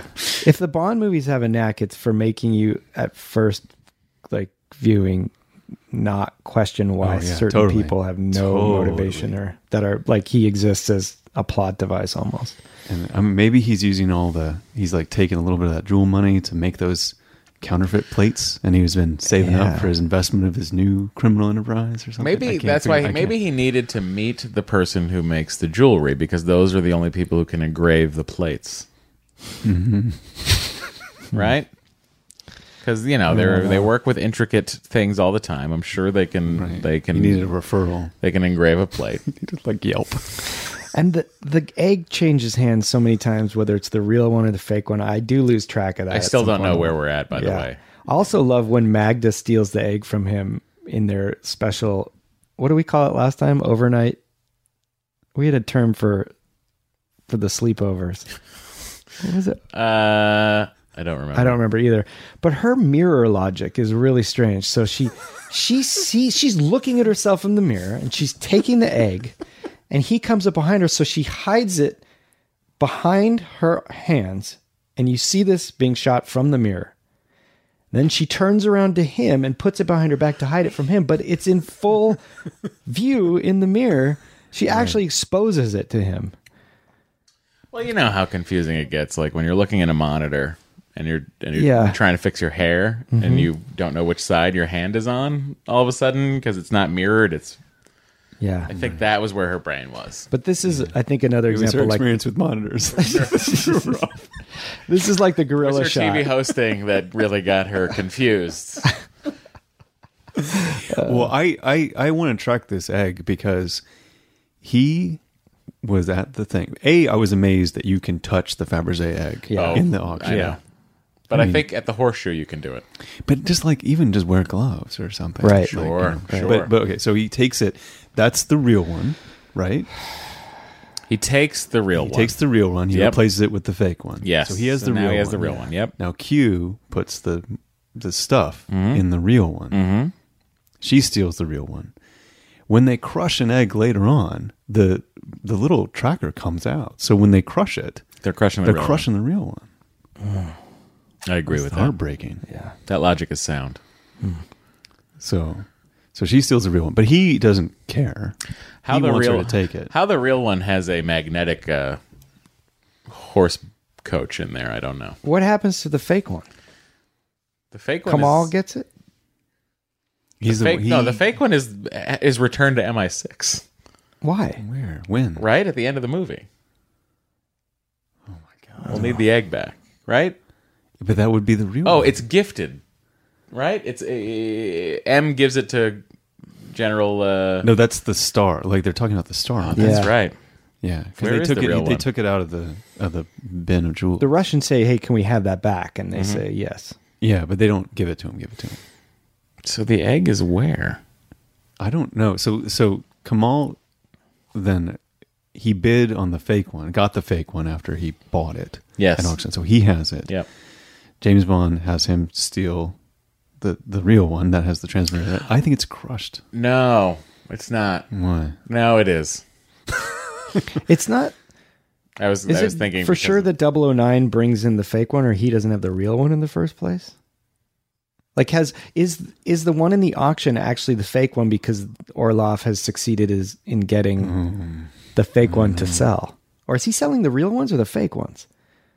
he's selling the. oh man! Wait, Right now, He's there are selling- people that know this. He's selling the real ones. He's he's putting the fake ones into the vault, and he's selling the real ones at auction. Which is such a stupid plan because at the end of the day, they're going to go. Wait a second, they're gonna this check is being inventory." sold. I better go in, down and check it. Oh, do you think they're just going to go? And, oh, it's there anyway. Okay, I'm gonna read the plot. no, No? no. Why? It's going to It's take only- hours. It's only a full par- four paragraphs. I just want the egg part. While trying to escape from East, blah, blah, blah, blah, blah, blah, blah, Uh. blah, dressed as a circus clown and carrying a fake Fabergé egg. Right. So that's the fake one. Yeah. Yeah, he's found the fake. MI6 immediately suspects Soviet involvement and, after seeing the real egg appear at an auction in London, sends James Bond to investigate and find out the identity of the seller. Bond is able to swap the real egg with the fake egg and engages in a bidding war with Afghan pr- prince. I forgot he's a prince. Me forcing too. Khan to pay 500000 for the fake egg. All right. Which isn't a problem because he obviously prints money. Bond permits Magnus to steal the real Fabergé egg, fitted with listening and tracking devices by Q. So you're right so far. Okay. After Bond escapes from his room, he listens in on the bug and the Fabergé egg and discovered that Khan is working with Orlov, a Soviet general who is seeking to expand Soviet control into Western Central Europe. After escaping, blah, blah, blah, blah, blah, blah, blah. Uh huh. Okay. Um. Uh, I'm already lost again. But the egg that is crushed has a radio transmitter. That's got to be the real egg. and that's the real egg. Yeah.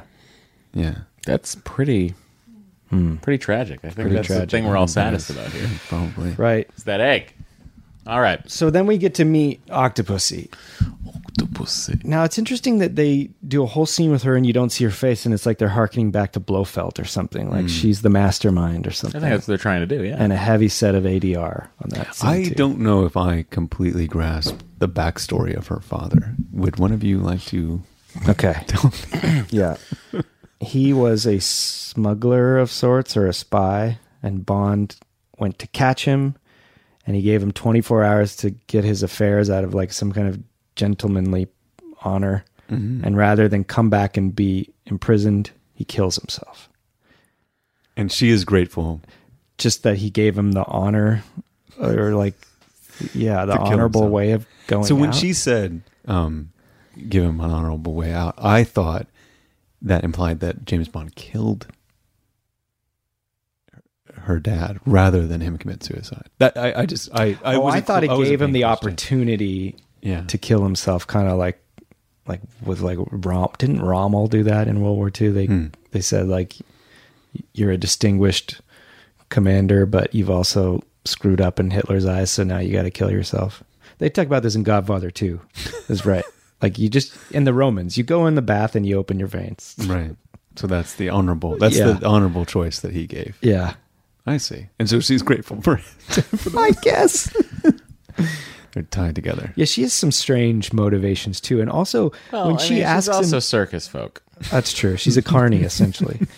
when she asks him to stay for a week while she's going to Europe, just like by the way, last minute, I got to go to Europe for a week. Why don't you stay and I'll, we'll pick up I when we feel left? like that is just harkens to another era. It You know, does. like of just arriving on stagecoach. Yeah. You know, and You're then right. Just like I think that's just that's old fashioned. But he says, I, "I may not be here," and she just turns. On, she's pissed. Did you, like, oh no, that's when she wants him to go along with the plan. Yeah. She wants him yeah. to like she's like, "Hey, you're pretty cool. Uh, would you like to be a cool circus clown and work with us?" but Yeah. he he he references like I serve the country, I serve the crown, Mm. and then Yeah. she goes, "Well, you're not better than me." Yeah, she really though like gets super defensive on that. well, I mean, know. because I think as the back of the VHS box says, she is the queen of the of the octopus. octopus cult. Yeah, she she So she feels like her crown she should be worth values loyalty something. to him. That's over right. all things. Yeah. But next chronologically is when they go to dinner and eat the sheep's head. So okay, so this reminded me a lot of Indiana Jones. Yeah. and the Temple of Doom. And it's a year before that. It's a year before that. Yeah. Was this a thing? Like that? It was it to scare Uh, people gross into foods? weird? I gross- think, mean, yeah. It's like if it's another like, okay, country. so here's the thing about India. Mm-hmm. It is known for probably having the greatest cuisine in all the world. yeah i- in many in many ways the most popular cuisine in london is indian Yeah. how, did, how did this happen? What is this about? i don't know i will say this though. Oh, when he if you want the blunt truth. yeah when he I- eats I think the that's uh, the eye there's a tiny part of me that's like it doesn't look that bad I'd, I'd try it. i'd be like I- i'm like i'm like i bet that tastes just like a hard-boiled egg Yeah. and i bet i'm wrong It's the wrong. I, maybe I don't know how they prepare the sheep's head, Mm-hmm. but uh, the eye eye is a really tough. It's a tough thing to eat. I've never eaten one, but I've dissected one before. Yeah, me Sure. too. and it and it's It's like plastic almost, right? Yeah, But do you think if you like boiled it for a real long time? maybe Yeah, it does feel like it's egg like that an eye would have a certain amount of liquid in there, but this this version he's eating is like an egg, like a hard boiled egg. I love that he goes for it. Yeah. I love that they're like, But it's it's somehow He doesn't take a gross bite out of it. watching him eat it. he just throws the whole thing in there. Cuz even when he's speaking it sounds like he's eating. Oh, Yes. He's just got a weird bestiality.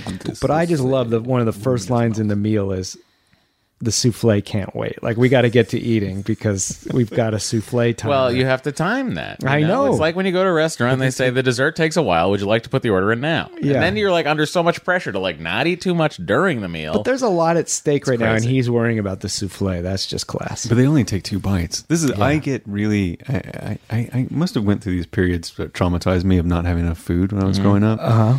When they waste food in TV shows and movies, I get really upset. By My this. wife does the same thing. She cannot handle it. I, it really bothers me. I sometimes think about food while I'm watching a television program or so. Like I'll watch an episode of like All in the Family or something, and Archie will have like a sandwich brought to him, and I'll just think about that sandwich, and I'll be like, "That sandwich looks really good," and I'm like, and I think like, "Oh, by now that sandwich is, oh, you can't eat that sandwich. It's 45 years old.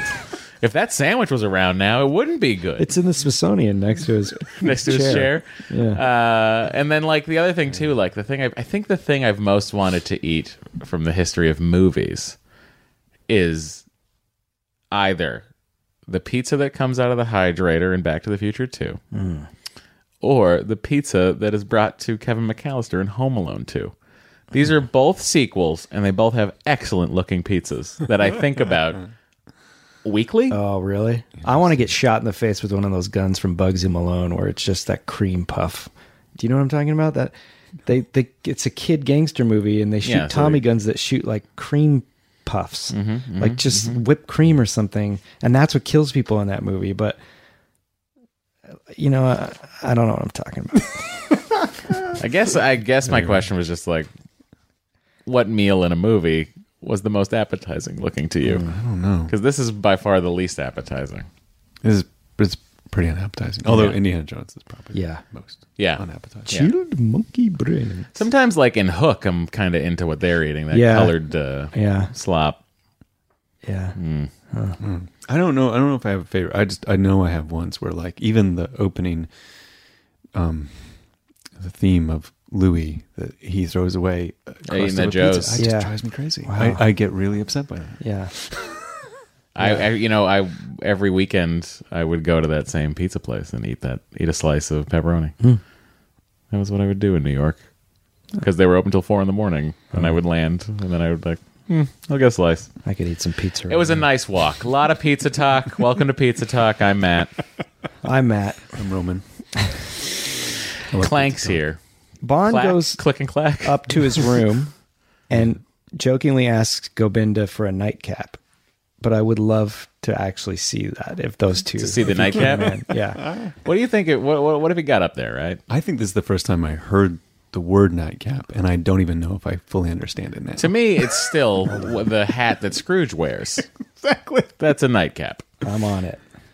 I just don't get it. Is it is it is is it just drink that's I think we're implied, going to or cap is it the night off sexism with a oriented? Oh, yeah. beverage. I In the think whenever sense of an Jane- alcoholic beverage drunk before bedtime, nightcap has been in use since 1818. Its creation was a play on the original nightcap, which was a sleeping hat.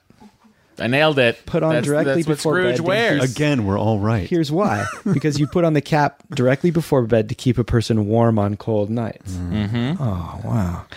Uh, you, you learned something here on James Bonding. um, when, when, uh, Like a hot toddy. What do you think it is? I think Probably it's warm. any drink, probably warm. just right? at night. A nightcap. I don't think so. What do you want for a nightcap? Let's Me? say I'm going to make you one. What do you want me to bring out? Like a warm uh, mulled cider? Yeah. Yeah, okay. Done. Done, buddy. I'll look forward to that tonight. It's a good place, St. Mark's Place in New York. You can get a nice hot mulled cider at night. Okay. I'll take you over. All right. Um, We're jumping around. we're we? we're, So we gotta we're make really it- just having a fun time. Yeah. Cuisine and octopus. I'm just now naming things I have on my notes. Oh, I but- um, see. I see. they have their own morgue. I found that impressive. Yes, very impressive. Yeah, That wasn't a morgue. It was just a meat locker. but with people. in it. yeah, Yeah, but there was also It's a de facto a morgue. ton yeah. of there were just a ton of dead animals. I guess so.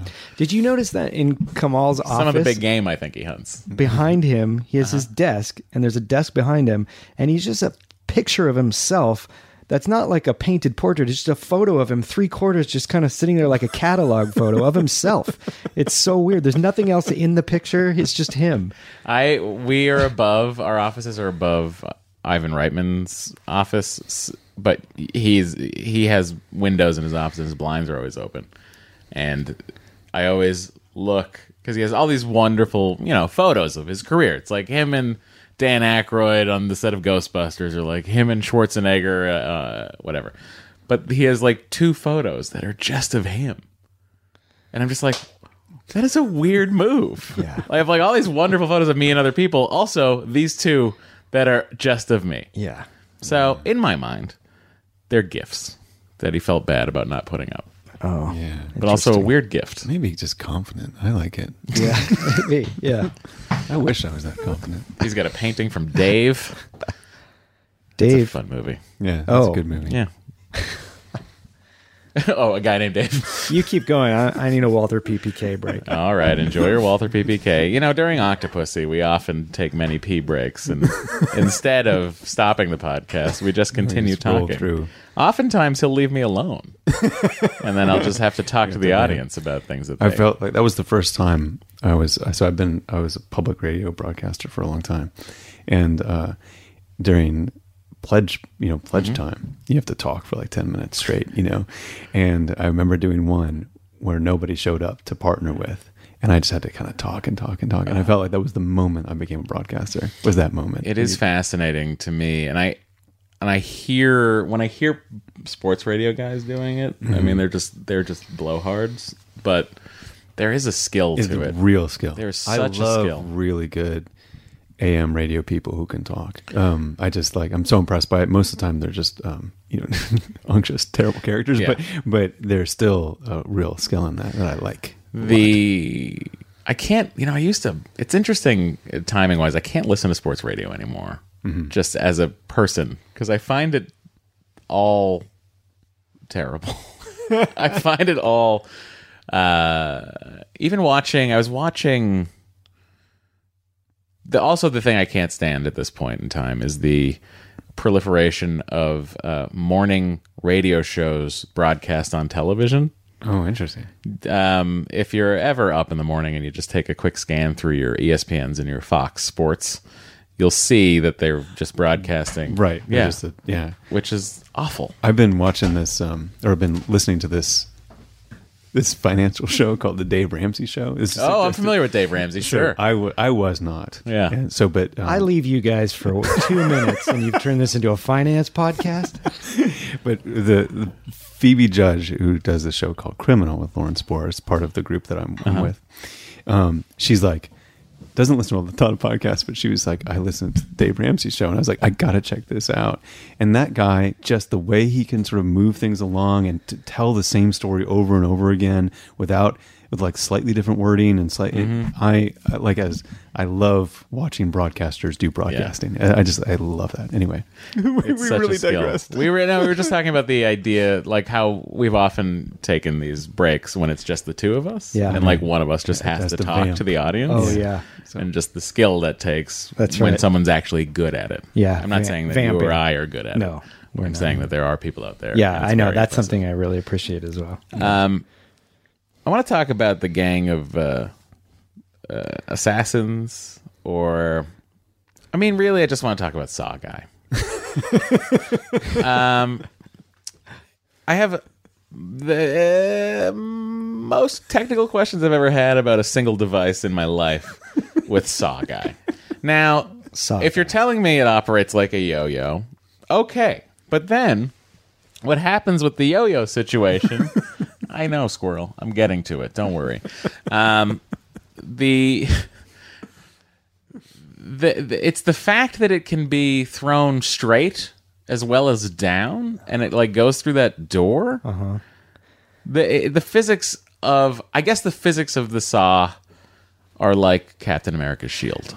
This is another edition of Matt Explains. Matt Retro. How does it work sideways like that? Well, you know, I, I mean, you can throw a yo-yo outside. Yeah, I guess, and then it just digs can, in. but I just you just you're not gonna get the spin required to sh- cut through a wooden door. Yeah. That's all I'm saying. I always like, I like the scene where he, he puts down the photograph of Yeah, James Bond yeah. and they, they do it. And I was like, well, that was our only photograph. Like, how are you going to know what he looks like now? you know something I have never put together? That thing's fucking practical. It works. Every time they show it, except for the door one, Yeah. is an actual shot of that thing s- falling down and hitting something and then going back up. That thing exists. Should we get our hands on that? Yeah. Uh, Also, y- the reaction that you two didn't have made me think I was really alone on that being amazing. it's a dado blade. You know, it's a because it is, Uh-huh. You know, it's a spaced out two saw blades. So I mean, it's going to be great for uh, doing some cabinetry. Uh, what I, are some other I uses? get uncomfortable when it gets stuck in the, whatever, the bedside table thing. And he has to Yeah. grab it with I his know. hands I agree. Yeah. to pull it out. That's the real danger. It really is. It's like it, it can go out just But I just fine. have like coming s- back. I, want to know like, did this guy develop this? Did he spend time fine tuning his saw? no, he yo-yo? inherited it. Like that's Uh, Oh, an it came from his heirloom. father. Yeah. or mother. Really, but it really is like a mechanical, like, like uh, table saw. Yeah, it's Yeah. no, it literally. Yeah. With some like ornate gold centerpiece or something. I like expect him. By the way, would be way more on board with this assassin, more so than I already am, and I'm 100 percent on board. Yeah. if he wore safety goggles and had a flannel shirt. Have Uh, you ever considered this as a spinoff? And I, I don't mean to create more Mm-hmm, work for you gentlemen because you guys work a lot. But like like this show, Mm-hmm. but you go to the Home Depot and you try to build I'm already in. the gadgets. I'm in. I think that would be a great show. There's a uh, there's a YouTube. That's a good there's a one to start YouTuber with. who does a British chap who goes and makes builds things like uh, Wolverine's claws or like he tries to do all these crazy things, but not specifically to James Bond. Yeah. we would be terrible at this. No, we could do it. You, I don't might know need that a- we you could might need make your own gem. a You need an pen expert. that arms itself after three clicks. I'm just saying. No, you just have, you have someone who can do it. And Oh, then, I see. And then you just But we host, you and host a we- comment that you try. I'm fascinated with trying to figure it out too. I think Yeah, that exactly. would be fun. Like you would Yeah. learn a lot in the process. For instance, did you guys notice that? I just noticed this the first time. That yo-yo thing. He has a second metal piece. Yes, that, that protects like- his hand. Yeah, that just kind of like cradles it or something. Yeah, well, I mean, you got to be careful when you're dealing with Sure. the saw yo-yo that Sure. was handed down generation to generation. sure. It's such a good. It's such a good. uh, assassins. Yeah. But it's also like I wonder what. and they break it out like they what i love is they know it's great Yeah. and so Yeah. it's like so they hold Yeah. Mm-hmm. vj to do it they Yeah. hold, you know like they, they just they want to use it every opportunity you can That's You, the like, Boba create Fett opportunities. of James Bond movies. Who's actually in this film? Jeremy Bullock is Boba Fett. Oh Is in this. Film. That's amazing. Do you guys want to do a check-in here to see how far in we are? Remember, we remember the last Octopussy episode being three hours long. It's Yeah. actually two. oh, okay. We're at 129. I think we might set a new Oh, I wanna record do here, it. Roman. how are we all feeling Well, I feel What it. is the? uh You know, we're kind of okay. I But, Oh, do, uh, I do have to make a. a, a, a I have to meet. although someone last at a- week's show was really at an good. office. i mean i i speak in listener land so Yeah. the with Kevin Porter. kevin Yeah. that was pretty long that was, an was. inside podcast. I mean, I episode. think the James Bladen theme song episode might be our longest. But Yeah. Anyway, we were in a special state of mind. well that it's just like i am i i i make podcasts that are very tight Yeah. you know 15 to 25 we don't follow. And but, I- much but I'm, so I'm appreciated. excited to stretch out a little bit Well, I- Well, Much you're, like you're General very, Gogol. you're I'm very, gonna General you're- you're Gogol very this. of the East Coast school of podcasting, which is, you know, I say there, I always say there's an East Coast and a West Coast school of podcasts, Yeah. and if there ever's a, but gang he's a war- West I'm Coast totally podcast. West Coast. I understand that you are, but you are of the style. it's like guess. putting a Tudor house in Pasadena. fair enough uh, Wait a minute. What? It's just the Tudor style, Matt, was not originated in Pasadena. I know that, but if Or it's like just- throwing if a you're gonna craftsman in the invoke moors. Pasadena architecture, you got to be prepared to really go deep here. Okay. S- All right. Let's All right. get to Bond's Jeez. Indiana Jones adventure into the wilderness, where we get a Tarzan yell, we get a telling a tiger to sit, Mm-hmm. we get a leech, we get elephant saddles, Mm-hmm. we that get probably have televisions. no do we've Yeah, okay, established thank that. Um, what else? Do you, do you have to? I mean, I thought that this was uh, a true fact that you have to burn off a leech. I thought But so, you- too. But you, I don't know if you do. You don't? I've never seen that in another movie with Hold on, leeches. resident Uh, fact I- checker. I think you- when you do, when you get them near heat, they immediately release. Right. Is the idea rather than just trying to pull the leech up? but like Stand by Me, they just pull them off. That's and right. stuff right. Best way to remove a leech and treat the wound from Lifehacker. oh, this is a video. I don't got time for videos. Videos are dumb. I'm a podcaster. How to remove a leech, wild Madagascar. Oh, the font on this is so small. Okay. Put your finger on the skin adjacent to the oral sucker. Gently but firmly slide your finger toward the wound where the leech is feeding. Use your fingernail, push the sucker sideways and away from your skin. Once you have dislodged the oral sucker, quickly detach the posterior, rear sucker, the fat end of the leech. Try flicking the leech or producing with your fingernail or prodding with your fingernail, although it says proding here. As you work to remove the leech, it will attempt to reattach itself. I guess that's where it gets its name. Keep the wound clean. Minor cuts in tropical climates can quickly become infected. The leech itself is not poisonous. The wound will itch as it heals. So maybe not required. Yeah. I hope we just saved someone's life. You know what's Yeah, so interesting at too. Mm. the end of this section when he gets on that boat full of tourists? Yes. He's exhausted. And that's you don't see Bond, especially Roger Moore's Bond. Like he's Yeah. Teflon and he usually just walks. But I, I feel like that's Roger Moore doing one take going like this is this is what you're getting. I have no choice but to play it exhausted right now. I had to climb in the boat. Well, from the but he river does this like Ganges. economy, you know, does the economy tour Yeah. joke. Maybe he's playing up. That's part of his spy training. He's like, Oh, I, right. you need to save me. I'm exhausted. Yeah. That's right. Yeah. That's good. I do wonder. I don't see why that guy, why Kamal wouldn't just shoot him at the boat. Or What's he like worried any about? other time in the movie. Is he worried about it? Witnesses? I know. don't understand. Oh, I meant to say this. The this movie, as far as I can tell, James Bond is the best shot he has ever been in his life in this movie. Every time he shoots at someone, he hits them square in the forehead. You know why? He doesn't have a Walther PPK in this. No, no, he does when he's initially Yeah. he's using his Walther, But then and he later is in- also a great shot. But later in that movie he has that bigger gun. yeah, That's rare for him. but I'm also saying, Matt, what I'm saying to you is, No, I get your point. this Roger Moore. This I this is this need a I, I don't crack think shot. he misses. no, I don't think so either. He's really good on he's sliding down a banister. And Oh, yeah. that's pretty good. Yeah. That's this, a great sequence. This this Roger Moore guy. I mean, He's great. what a yeah. He does shoot someone right in the forehead. I remember that. few that- people. That was right. Oh, and that's the guy that get in the train. yeah. Mm-hmm. When that guy gets shot in the forehead, the look he gives is not so much like "I'm gonna die," but like, "What?" he just does a comic take. It's like, oh god, I love that moment. I'm dead. Um, okay, so we've established that James Bond is 100 percent accurate, Yeah, and that he's very tired on the boat. Now the boat takes him back to Q. yeah. He's also not only 100 percent accurate with his gun; he's 100 percent brilliant as an artist.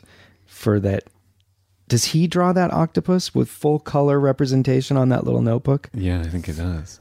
That's incredible. It is like photographically recreated from that tattoo. Not not only, but the tattoo really looks like a rub on yeah, tattoo. definitely.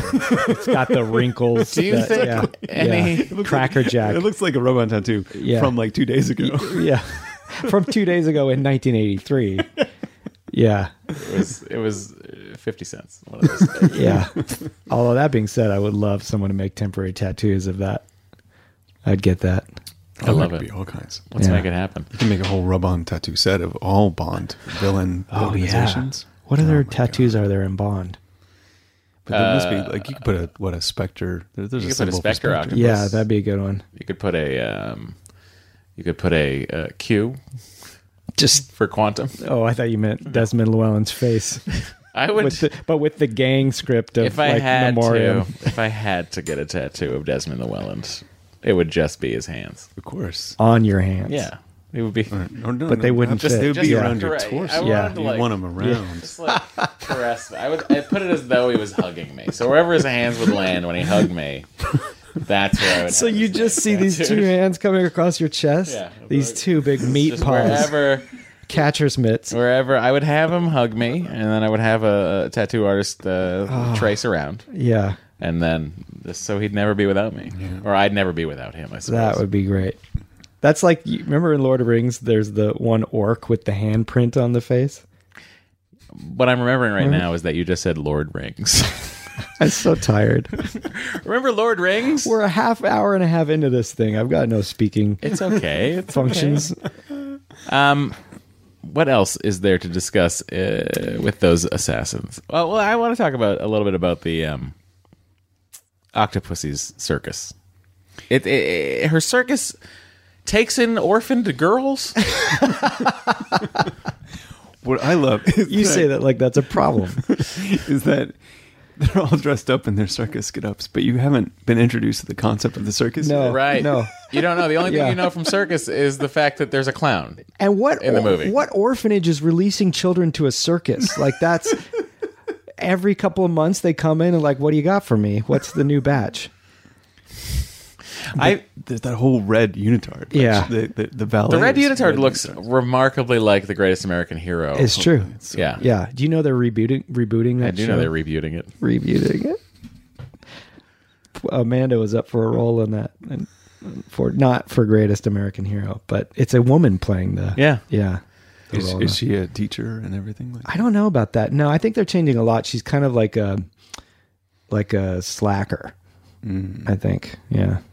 Great. By the way, Greatest American Hero feels like it was on way longer than it was. It only lasted like a season and a half. Yeah, for a good reason. Oh, really? No, what do you not mean a good reason. Robert Culp, man. I think I we like all remember Robert it. Culp. We were- I, I, I, if you asked me before I looked it up how long of Greatest American Hero ran, I would say at least five seasons. We had to had to get time to get the kids. They they, they sort of developed a Scooby Gang right. type of thing, and and that seems like a season three development. I would have never remembered that had you not mentioned that part. yeah, because like, what, what's the That mo- that show would be forgotten if not for the theme song. Yeah. Yeah. Yeah. It's the only thing that's kept it fresh in our minds. I had the same issue with that as I did with Remington Steel, like Brosnan as Remington Steel, because like after Superman, I know that there's a different story. The alien brings him the suit, but I just like it was like watching Superman light, and I turned it on with high hopes, and every week I was somehow disappointed. I don't know why.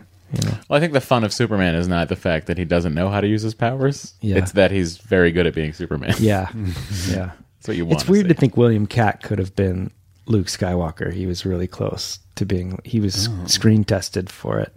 Do Oh. you know that? I didn't know that, Yeah. and now I feel about that. What? Thank God. Yeah. Thank God it was you, Mark Hamill, Well, avid listener to this show. I'm Someday gonna you can tie be on. Star Wars back to up. He doesn't Octopussy now, not just by the Tarzan yells and movies coming out the same year with Chewbacca swinging through Endor, but also the general and his assistant are two Star Wars actors. Mm-hmm. Uh, he, the general in Octopussy is also the general on the Hoth base. That's like you're, I'm gonna miss you, Solo. Remember that guy in the beginning? He's Yes. got like a Purina Cat Chow logo on his Well, that's how you know he's a general. yeah. And the other guy was an imperial officer too. But I love the general in this circus because he's like a kid. He's just everything just oh, can you believe that? Yeah. I Oh, I yeah. command all of the West German American NATO operations here. and I'm thrilled by Joy it. he takes Yeah. when that woman steals his wallet. Yes. so good? Let's talk about that circus. Okay, so obviously there's children that live on base. Uh, I get that. Families often uh, live on base, and um, so they decide to have a circus. Now, what I don't understand, I guess, is the fact that they would allow the circus to parade through town on the way into the base, like to have a literal circus parade. Wasn't that kind of how circuses were done? Like that's the circus has come to town. And I this know, is- but you're you're ending up on a pretty tight security yeah, American base Fair enough. or NATO base. Uh-huh. so I'd feel like they'd be like, "Well, why don't you come into the base and then you can do a little tiny parade for us?" It's funny that didn't bother me at all. The one that did bother me security wise is when the guard, the NATO guard, waves in the local police Yeah. to continue chasing James Bond. It made me think of a perfect heist. What was That's you have a patsy go up and like seem like the right. Bond, but then a bunch of fake criminal police cars come Yeah. up behind him. Yeah, Yeah. Oh, that is perfect. But uh, uh, that was like, oh, no, Yeah, it they was- have no jurisdiction there. I, oh, right, right. Come on in, fellas. I think that when you have the specific general that this base has and you tell him we've arranged for a circus, it was probably his idea. Well, I want full parade. This is great. I've never Yeah. seen a, a circus. He's very into it. Yeah. What if the the people in the cop car weren't real police, but they were actually just people who desperately wanted to see the circus? So their plan They could was be to both, drive yeah. cop That's cars. their heist. a lot of people have a problem with Bond ending up in a clown costume in this climax, which I like because it's kind of strangely vulnerable in a way. But Oh, I love it. here's what I want you to describe in another segment of retro conning these Mm-hmm. You things. got it. He he sneaks into a clown costume, but he takes the time to put on perfect clown makeup with the tear and it's flawless. It really is. So well, as you know, Matt, yes. all I don't know. clown This is what all I'm asking. clown makeup mirrors have next to it a guide that tell you how what the makeup is supposed to look like. Oh, I thought you meant an in mirror template. No, no, like uh, no. a- It's not an in mirror template, Tesla but it is. windshield. It is. It is a guide of like this is what your makeup should look like. Uh-huh. James, of course, as we have seen earlier on, is an amazing artist. He can draw True. an octopus like nobody's business. Yeah. So I think that the makeup, he was just like, I have to be viable. I, you know, I know that a nuclear bomb's going to go off in a few minutes, but I really have to make sure that my clown is perfect. But what if the nuclear bomb? What if he was three seconds too late because he's putting on that tear? I think he was willing to take that chance. oh, clearly, Perfection. it paid off. Uh, James Bond is nothing but perfect. yeah, So I think he just looked at the style guide that was on his right as he's in the mirror, and he uh, did it. he's exactly the same clown as 009. Yeah. Isn't that great? So there has to be a. There's style multiple. guide. There's multiple clowns that are He in did that outfit. see the picture. I was trying to. Yeah, he did see the picture of Double Nine. as Yeah. a Yeah. clown. Yeah. Yeah, So, uh, so there's something there. yeah. Uh, by the way, I love that every love- discussion of Octopussy peters out a bit like the movie. No, I love. I love. One of my favorite moments of, from Roger Moore as James Bond is late in this movie, and it's when he's mistaken for Mishka. Uh huh. Uh, and then his brother, you know, the other knife thrower Yes. is chasing him, and Yeah. he says, "This is for my brother," and then he says, "This is for 009. Yeah. and then shoots him. Yeah. it's like, yeah, That's a good moment. way to go, James Bond. Okay, so if he's angry about the death Mm-hmm. of Mishka, how does he? Why does he think James Bond is Mishka? Oh, Mishka's in that cannon. I know He doesn't know where his he doesn't know his brother is dead. Oh, he doesn't know his no, brother's dead. he just thinks his But brother's why- like, where the hell's my brother been? Oh, and then he's just so very he put excited it- to see his brother. Oh, But yeah. he put it together because he's wearing his outfit. Yes. Yes, right. Because he knows that he and his brother have a pact they've made with each other, and that pact is you can never take off your your clothes unless you're dead. So the second he sees someone else in his clothes, he knows obviously the lifeblood pact they made That's earlier. a Mishko and Grishka Yeah. blood pact. yeah. yeah. There's a point when when they're doing their little knife routine that there's a wide shot where he's really throwing knives, or someone is. I agree. It's incredible. I 100 percent agree. Between 'Cause that and the usually how practical those- yo-yo? usually how those work is the knife comes from Yeah. inside the board. Yeah. So they'll you know, you know it'll be like on a hydraulic or something. It'll just Yeah. pop out like that. I mean, it's and not I was like, watching right it. by your head. Yeah, and I once, was but- watching and I was like, oh, I think those are actually being thrown. Yeah. It's Very- impressive. Very exciting stuff. It's the octopussy going above and beyond. It's the it's the yo-yo saw of knives. yeah. it is. It's all practical. Uh, all right, so this- ending number one is him defusing the bomb. Okay. How many are we Wait. in for here? Is that any number one? I guess it is. Yeah. Yeah, right. Well, this the thing about this movie in general that drives that is weird to me is that many times as I've seen it, Mm. it's kind of like Jaws, where I forget how much happens on land in Jaws. Oh yeah. And I think of this movie as all the stuff that happens in India. Yeah. And then there's another hour. Oh, the of whole, Berlin. the whole yeah. Germany yeah. thing. Or Germany, yeah. Yeah. Well, That's right. actually, let's see. The the fir- okay, so that's the first. I think yes, the first ending is the bomb being defused with two seconds left. Uh, John Glenn probably took every fiber in his body to make it not end on 007. just like uh, Goldeneye or Goldfinger rather. Um, he pulled it out with two seconds left. Oh, right. yeah, the clock stops. Yeah. So They then released we're that like, bit. great, day is saved. Then we have to now deal with the fact that the jewels are m- missing, right? So uh, hang on, while that is happening, Gogol has chased down. Orlov. That happened earlier. Okay, so that uh, it's really two big endings. The bomb. because it's like that, and then it's the the other big ending. oh no, is you're right. The whole three, scene, the assault on the the castle. whole assault on the castle in the worst looking set I've ever seen in my life. Well, it's not realistic, but I love the way it looks. it has that artifice in a movie that I just love. That feels like a set. That I don't know. It feels comfortable. Uh, also, the like it feels like they swapped the lines for Q and Bond. It runs on hot air. Yeah. Like I feel like that that joke should have gone to Q I to know. say about Bond. Well, Q's really stepping up his game because also when he gets off and he's like, I can't be bothered by you, women, and okay, maybe later. You know. Uh, also, I love that Q puts on a fucking Red Baron Yeah. fight like pilot hat. There's a shot in that battle sequence where they're dollying like Yeah. uh, I guess right to left and the girls are all acrobating and moving right to left that I just love. Like there's just something really pleasant about it. So yeah, so we have the assault on the castle, and then that. I'm trying to think of how that ends. Will they um they kidnap Maud? Yeah. Yes. To Take her be on, Arthur. on on um horses to the plane. Yeah. Right. And by that and that time in that time it somehow turns into date. date. Yes. Right. and and midday. Not just daylight. Midday over the California desert. And then And then the plane Bond has Yeah. Mm-hmm. to get on the plane. He has to g- literally get on top of the plane. this is what has now become one of my favorite moments of the film, and that is Louis Jordan's airplane piloting acting. It's Incredible. so It's- silly. it's bonkers. the childlike joy he has when he thinks Yeah. he's gotten away with it. I know. I know. when he thinks that Both Bond of them has share such a moment fallen off the thing. Are they lovers, those two? I mean, I feel like they in a perfect world. they just only need each other. Yeah. I can't so what is the name of the henchman? Gobinda. Gobinda. I can't figure out what motivates Gobinda to talk and not talk at different times. Because he's, yeah, he's that like silent henchman. except sometimes. Oh, yeah. Yeah. Like except I for that don't- one. Yeah. Um, but- well, he has a right there. But but he also like when James Bond is on the wing pulling pulling the gas Slapping line. the- Yeah. Oh yeah, yeah. He just he, ta- just he just uses his thumb. That would be like a that's a time good to moment to speak. talk. Maybe he's only got a certain amount of English. Like he's just learned pocketbook phrases, like out there. but he could just said out there. Yeah.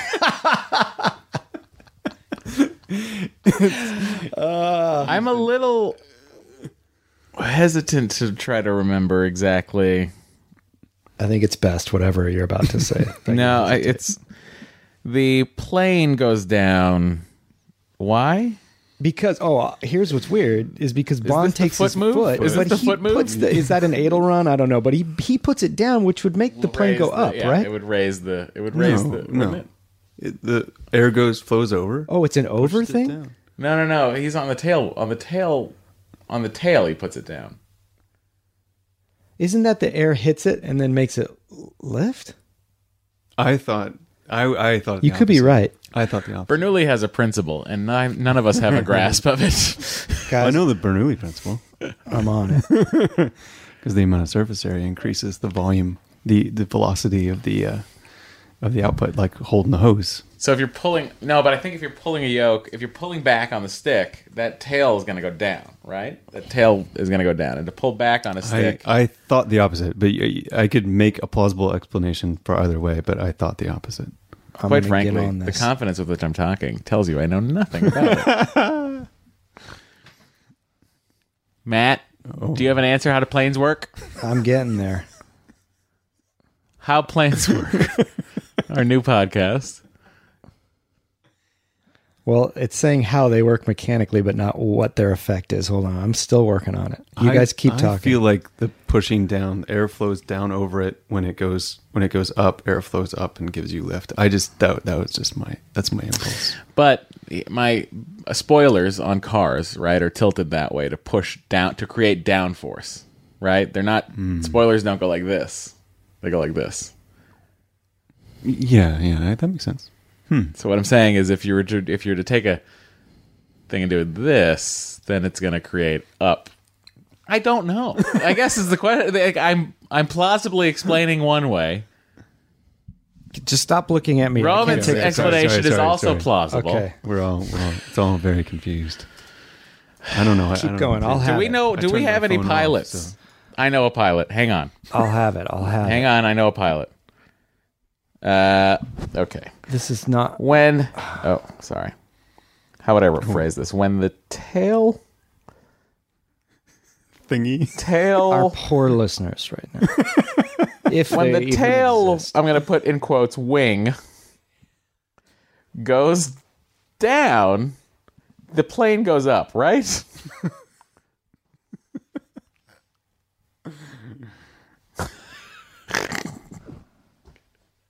It's the silliest thing I've ever asked a person in Oh my life. Oh my god.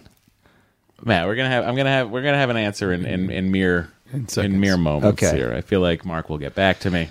All right. Time is How over planes there. work. Well, then we kill the villain. Look at this. they He's, tax- escape. he's already typing. Yes. It is When the wing goes down, the plane goes up. okay. When the wing goes down, the plane goes up. I don't know if the the phrasing of that question. What would you want it to say? But doesn't it make sense that if it goes down, the air is going to hit it, and that will give it lift? I guess that makes sense. It does. I don't know. I'm not a pilot. More air under the main wing creates the lift. Okay. And and the More reverse air is under true it. for up would push Oh, it down. so I see. Well then, but if it's up, wouldn't that be more air? Oh wait, this is You guys should check out our Patreon page where we're going to be doing uh, airline This mechanics. is. I'll tell you who this is annoying. It's probably forty-five pilots listen to this show, and Yeah. they're very angry. at us. while flying. Yeah. But Yeah. that's why they are experts. That's You right. don't have to be experts. That's right. We're not. We're lovers of all airplane lovers, not technology, but experts. not experts.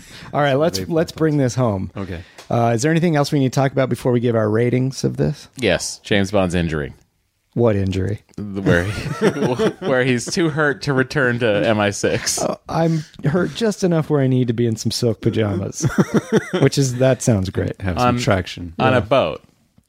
Yes, that like a is, barge. Like just large enough so that them having sex would be too loud. Yeah. And uncomfortable for everyone Right. rowing. oh yeah, well, they're they're they're going in and out already. Yeah, that's Yeah. very true. So they could just time it. Uh, this is a tough Oh, ranking for me. James. We so There's here's a re- double O, James. Yeah. yeah, Yes. Very strange. After the credits. and it's a definitely an ADR thing too, where they had to bring Maud Adams into a studio and go, okay, we need you to kind of like almost in pre-rapture say, oh James, here in a studio. totally. I would love video footage of that. Just all right, zero double o zero to double o seven. What are you guys going to You give may this use movie? the half scale. if Which you'd I Hmm. like. have to on this one. Well, uh, Matt, I, I'm very firm on this. I hope you're ready. yeah. Octopussy for me gets a 006.5. Wow. I am not going to find a more enjoyable Roger Moore movie for me. Interesting. Roman? I was going to go 006, and I thought I was going to be chastised for how high it was. No. I don't know why. I You're in thought, You're good among company friends. here. yeah. I'm saying 006. All right. Mr. Matt Gorley, Well, it's up to you. I was going to go 005.5, but I'm feeling like I'm doing that film a disservice. All right, I'll go 006. Why not? Yes. This film's worth it. This might be the highest I understand average peer James pressure. Bond movie we've rated so far. No, because we did For Russia with Love was a little higher, wasn't it? No, it was Oh, Mm-hmm. six, because Kevin brought it 6.5, down. The average? I can't remember. Six, six point five, and seven. So oh, okay, that yeah, a was little bit. higher. Yeah, I'm comfortable. Yeah, this is good. with that. Okay, this is good. All right. this feels great. this is the this time too where I get to pick the next James Bond film. Yes, Matt, it's up to you. Where where are we going next? You What should talked I- ab- what what First of all, here's what I'd like you to tell me. Yeah. What kind of clothes do I need to pack for this journey? we're Snow gonna go clothes. on? Oh, I gotta But uh, get. also Uh-huh. desert climb, Oh, this is this is a lot of different. things. equatorial. Oh, okay. So it's gonna be hot down there. Uh Uh-huh. huh. Very humid. um, European. well, that's a given. We're going to revisit a film you haven't seen since the theater. We've talked about it a lot recently. Oh my god. I'm curious about it again. We're going to see whether it's grown or shrunk in our esteem. Spectre. wow. Yeah. Interesting. This is gonna be really something. Yeah. I have not watched this movie in a very long I know. time. I'm actually excited. It has definitely curdled in my mind. It curdled. You know, That's such when it an goes apt bad, it goes bad. And description that's of that the right film. way to say The yeah. curdling of Spectre. Also, Phil, our lovely man in the East, has written an article on Birth Movies Death about Say Something Nice. It's a series they do on there about maligned movies. So he's done one on Spectre. So I haven't read it yet, but I'm I'm very curious to read that. You should read along and watch along next episode. I also have something here. Last episode, I teased that I've been working on a project that will be available soon that is related to James Bond and is a print of an artwork that I've been working on when I took my social media break this winter. And I have yet to see this thing. So, this is the first We're time gonna reveal it. It came in the mail when I went out to the get We're going to to reveal go it do a on Walther the PPK. air via audio. We're going to describe to you what we're seeing. There's a tube that Matt is removing what looks to be a large scale print. That's right. So I combine the two things I love most in the world, and that is, other than my wife and cat, James Bond movies and theme park stunt shows in what may be the first of a series of prints where I take a James Bond film and do the concept art as if it were a theme park stunt show. Mm-hmm. So I've got two prints here. One is like it was like a newsprint advertisement, and one is the clean look. I have no idea how these turned out. I still might need to tweak them a bit, but this is the Live and Let Die s- action stunt spectacular from 1973 at Six Flags Baton Rouge. and uh, It's just been let's- at Jazzland. let's see how these things ended up here. Oh, let's take a look here. Are these identical? Computer. Now, guys, this this is just the work of a mad genius. And this will be for sale on Redbubble. I have a Redbubble page, I guess, but just look at my Instagram. There'll be a link by now, I guess, or something. My Instagram is just now, Matt, Gordon. what what do you think your favorite part of your stunt spectacular show, Live and Let Die themed? What do you think your favorite part is? It's actually, I think it would be the split double decker bus because I know there would be some contraption behind the bridge that like would launch the bus Oh, up like a hidden ramp or something, Mm-hmm, or the inflatable Kananga that is shot off a like gas rocket or something like that. now, my question to you is: is that is that Kananga collected at the end of each show and then reused, or are you saying yes, their Kananga? in budget this it would is- have to be. Okay. But no, that would be amazing if they. Had, but outside, they no doubt sell personalized Kananga balloons, like a Mylar Kananga Oh, balloon. yeah. yeah. That's they a wouldn't must. add Mylar back then, but Matt, I have to say, is really- it's beautiful, and I think everyone listening is going to be very excited to get one. I love it. Well, thank you very much. I'm, I'm, I've got ideas for two more films, so if I have the time, I'd like to do a little series of these. But we'll see. Like the Thunderball, like Marine Park Aqua Adventure, would be probably next. Oh, yeah. we'll see. Oh yeah. Uh, all right. Okay, Anything to Spectre is plug? next. Yeah, Roman. Oh, me? Yeah, Um, I make a couple of podcasts. One's called 99% Invisible. It's amazing. It's about design and architecture. I'm just basically like, any, it's about anything I'm interested in, honestly. Yeah. And then uh, I do another little podcast called What Trump Can Teach Us About Con Law, which is takes Trump tweets and uses a, a friend of mine who's a, a constitutional law professor to like examine them and in the in, along the lines of what it can teach us about the Fourth Amendment or the Tenth Amendment or something like that. it's so like uh, I said, these two hit my wheelhouse Yeah. so soundly. And then you also have all of Radiotopia as well. Yeah, so I co-founded a group called Radiotopia, and there's a lot of good podcasts in there, like uh, Criminal and the Memory Palace and Song Exploder. Really, really good stuff. this is a podcasting giant sitting with us. Today. and we were happy to have you, Roman. It was Oh, our pleasure. Thank you. No, it's my pleasure to be here. Thank you so much. Uh, honor. I'm, I'm an avid listener. I was very excited when you came back. Uh, Came back weekly. Well, thank you for uh, going through each of the endings of Octopussy with us. Oh, I mean, I love that. James Bonding, will return. Hi, I'm Cameron Esposito, and I am so excited to bring the latest season of my show, Query, to Earwolf. That's right, Earwolf is now Queerwolf. On Query, I've interviewed some of the brightest luminaries in the LGBTQ community. That's what it is. It's like a hour-long chat show, like a WTF, with me and another queer guest. I've had musicians Tegan and Sarah Quinn of the band Tegan and Sarah, actors like Jeffrey Boyer Chapman and Evan Rachel Wood. I've had transparent creator Jill Soloway, activists like Madden Lopez. The season premiere is out now with special guest Emmy winner Lena Waithe. Listen and subscribe to Query Today on Apple Podcasts, Stitcher, or earwolf.com.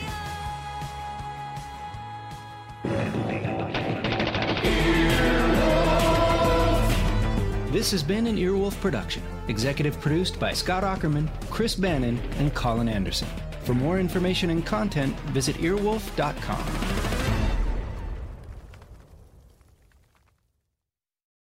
Hey, this is Arnie Niekamp from the Improv Fantasy Podcast Hello from the Magic Tavern. I fell through a dimensional portal behind a Burger King in Chicago into the magical land of Foon, and I started a podcast. Season 3 has just begun with a brand new adventure to defeat the Dark Lord. If you're a new listener or you've fallen behind, Season 3 is a great jumping on point, and we've got great guests like Justin McElroy, I sound like a fancy college professor. Eight nuts.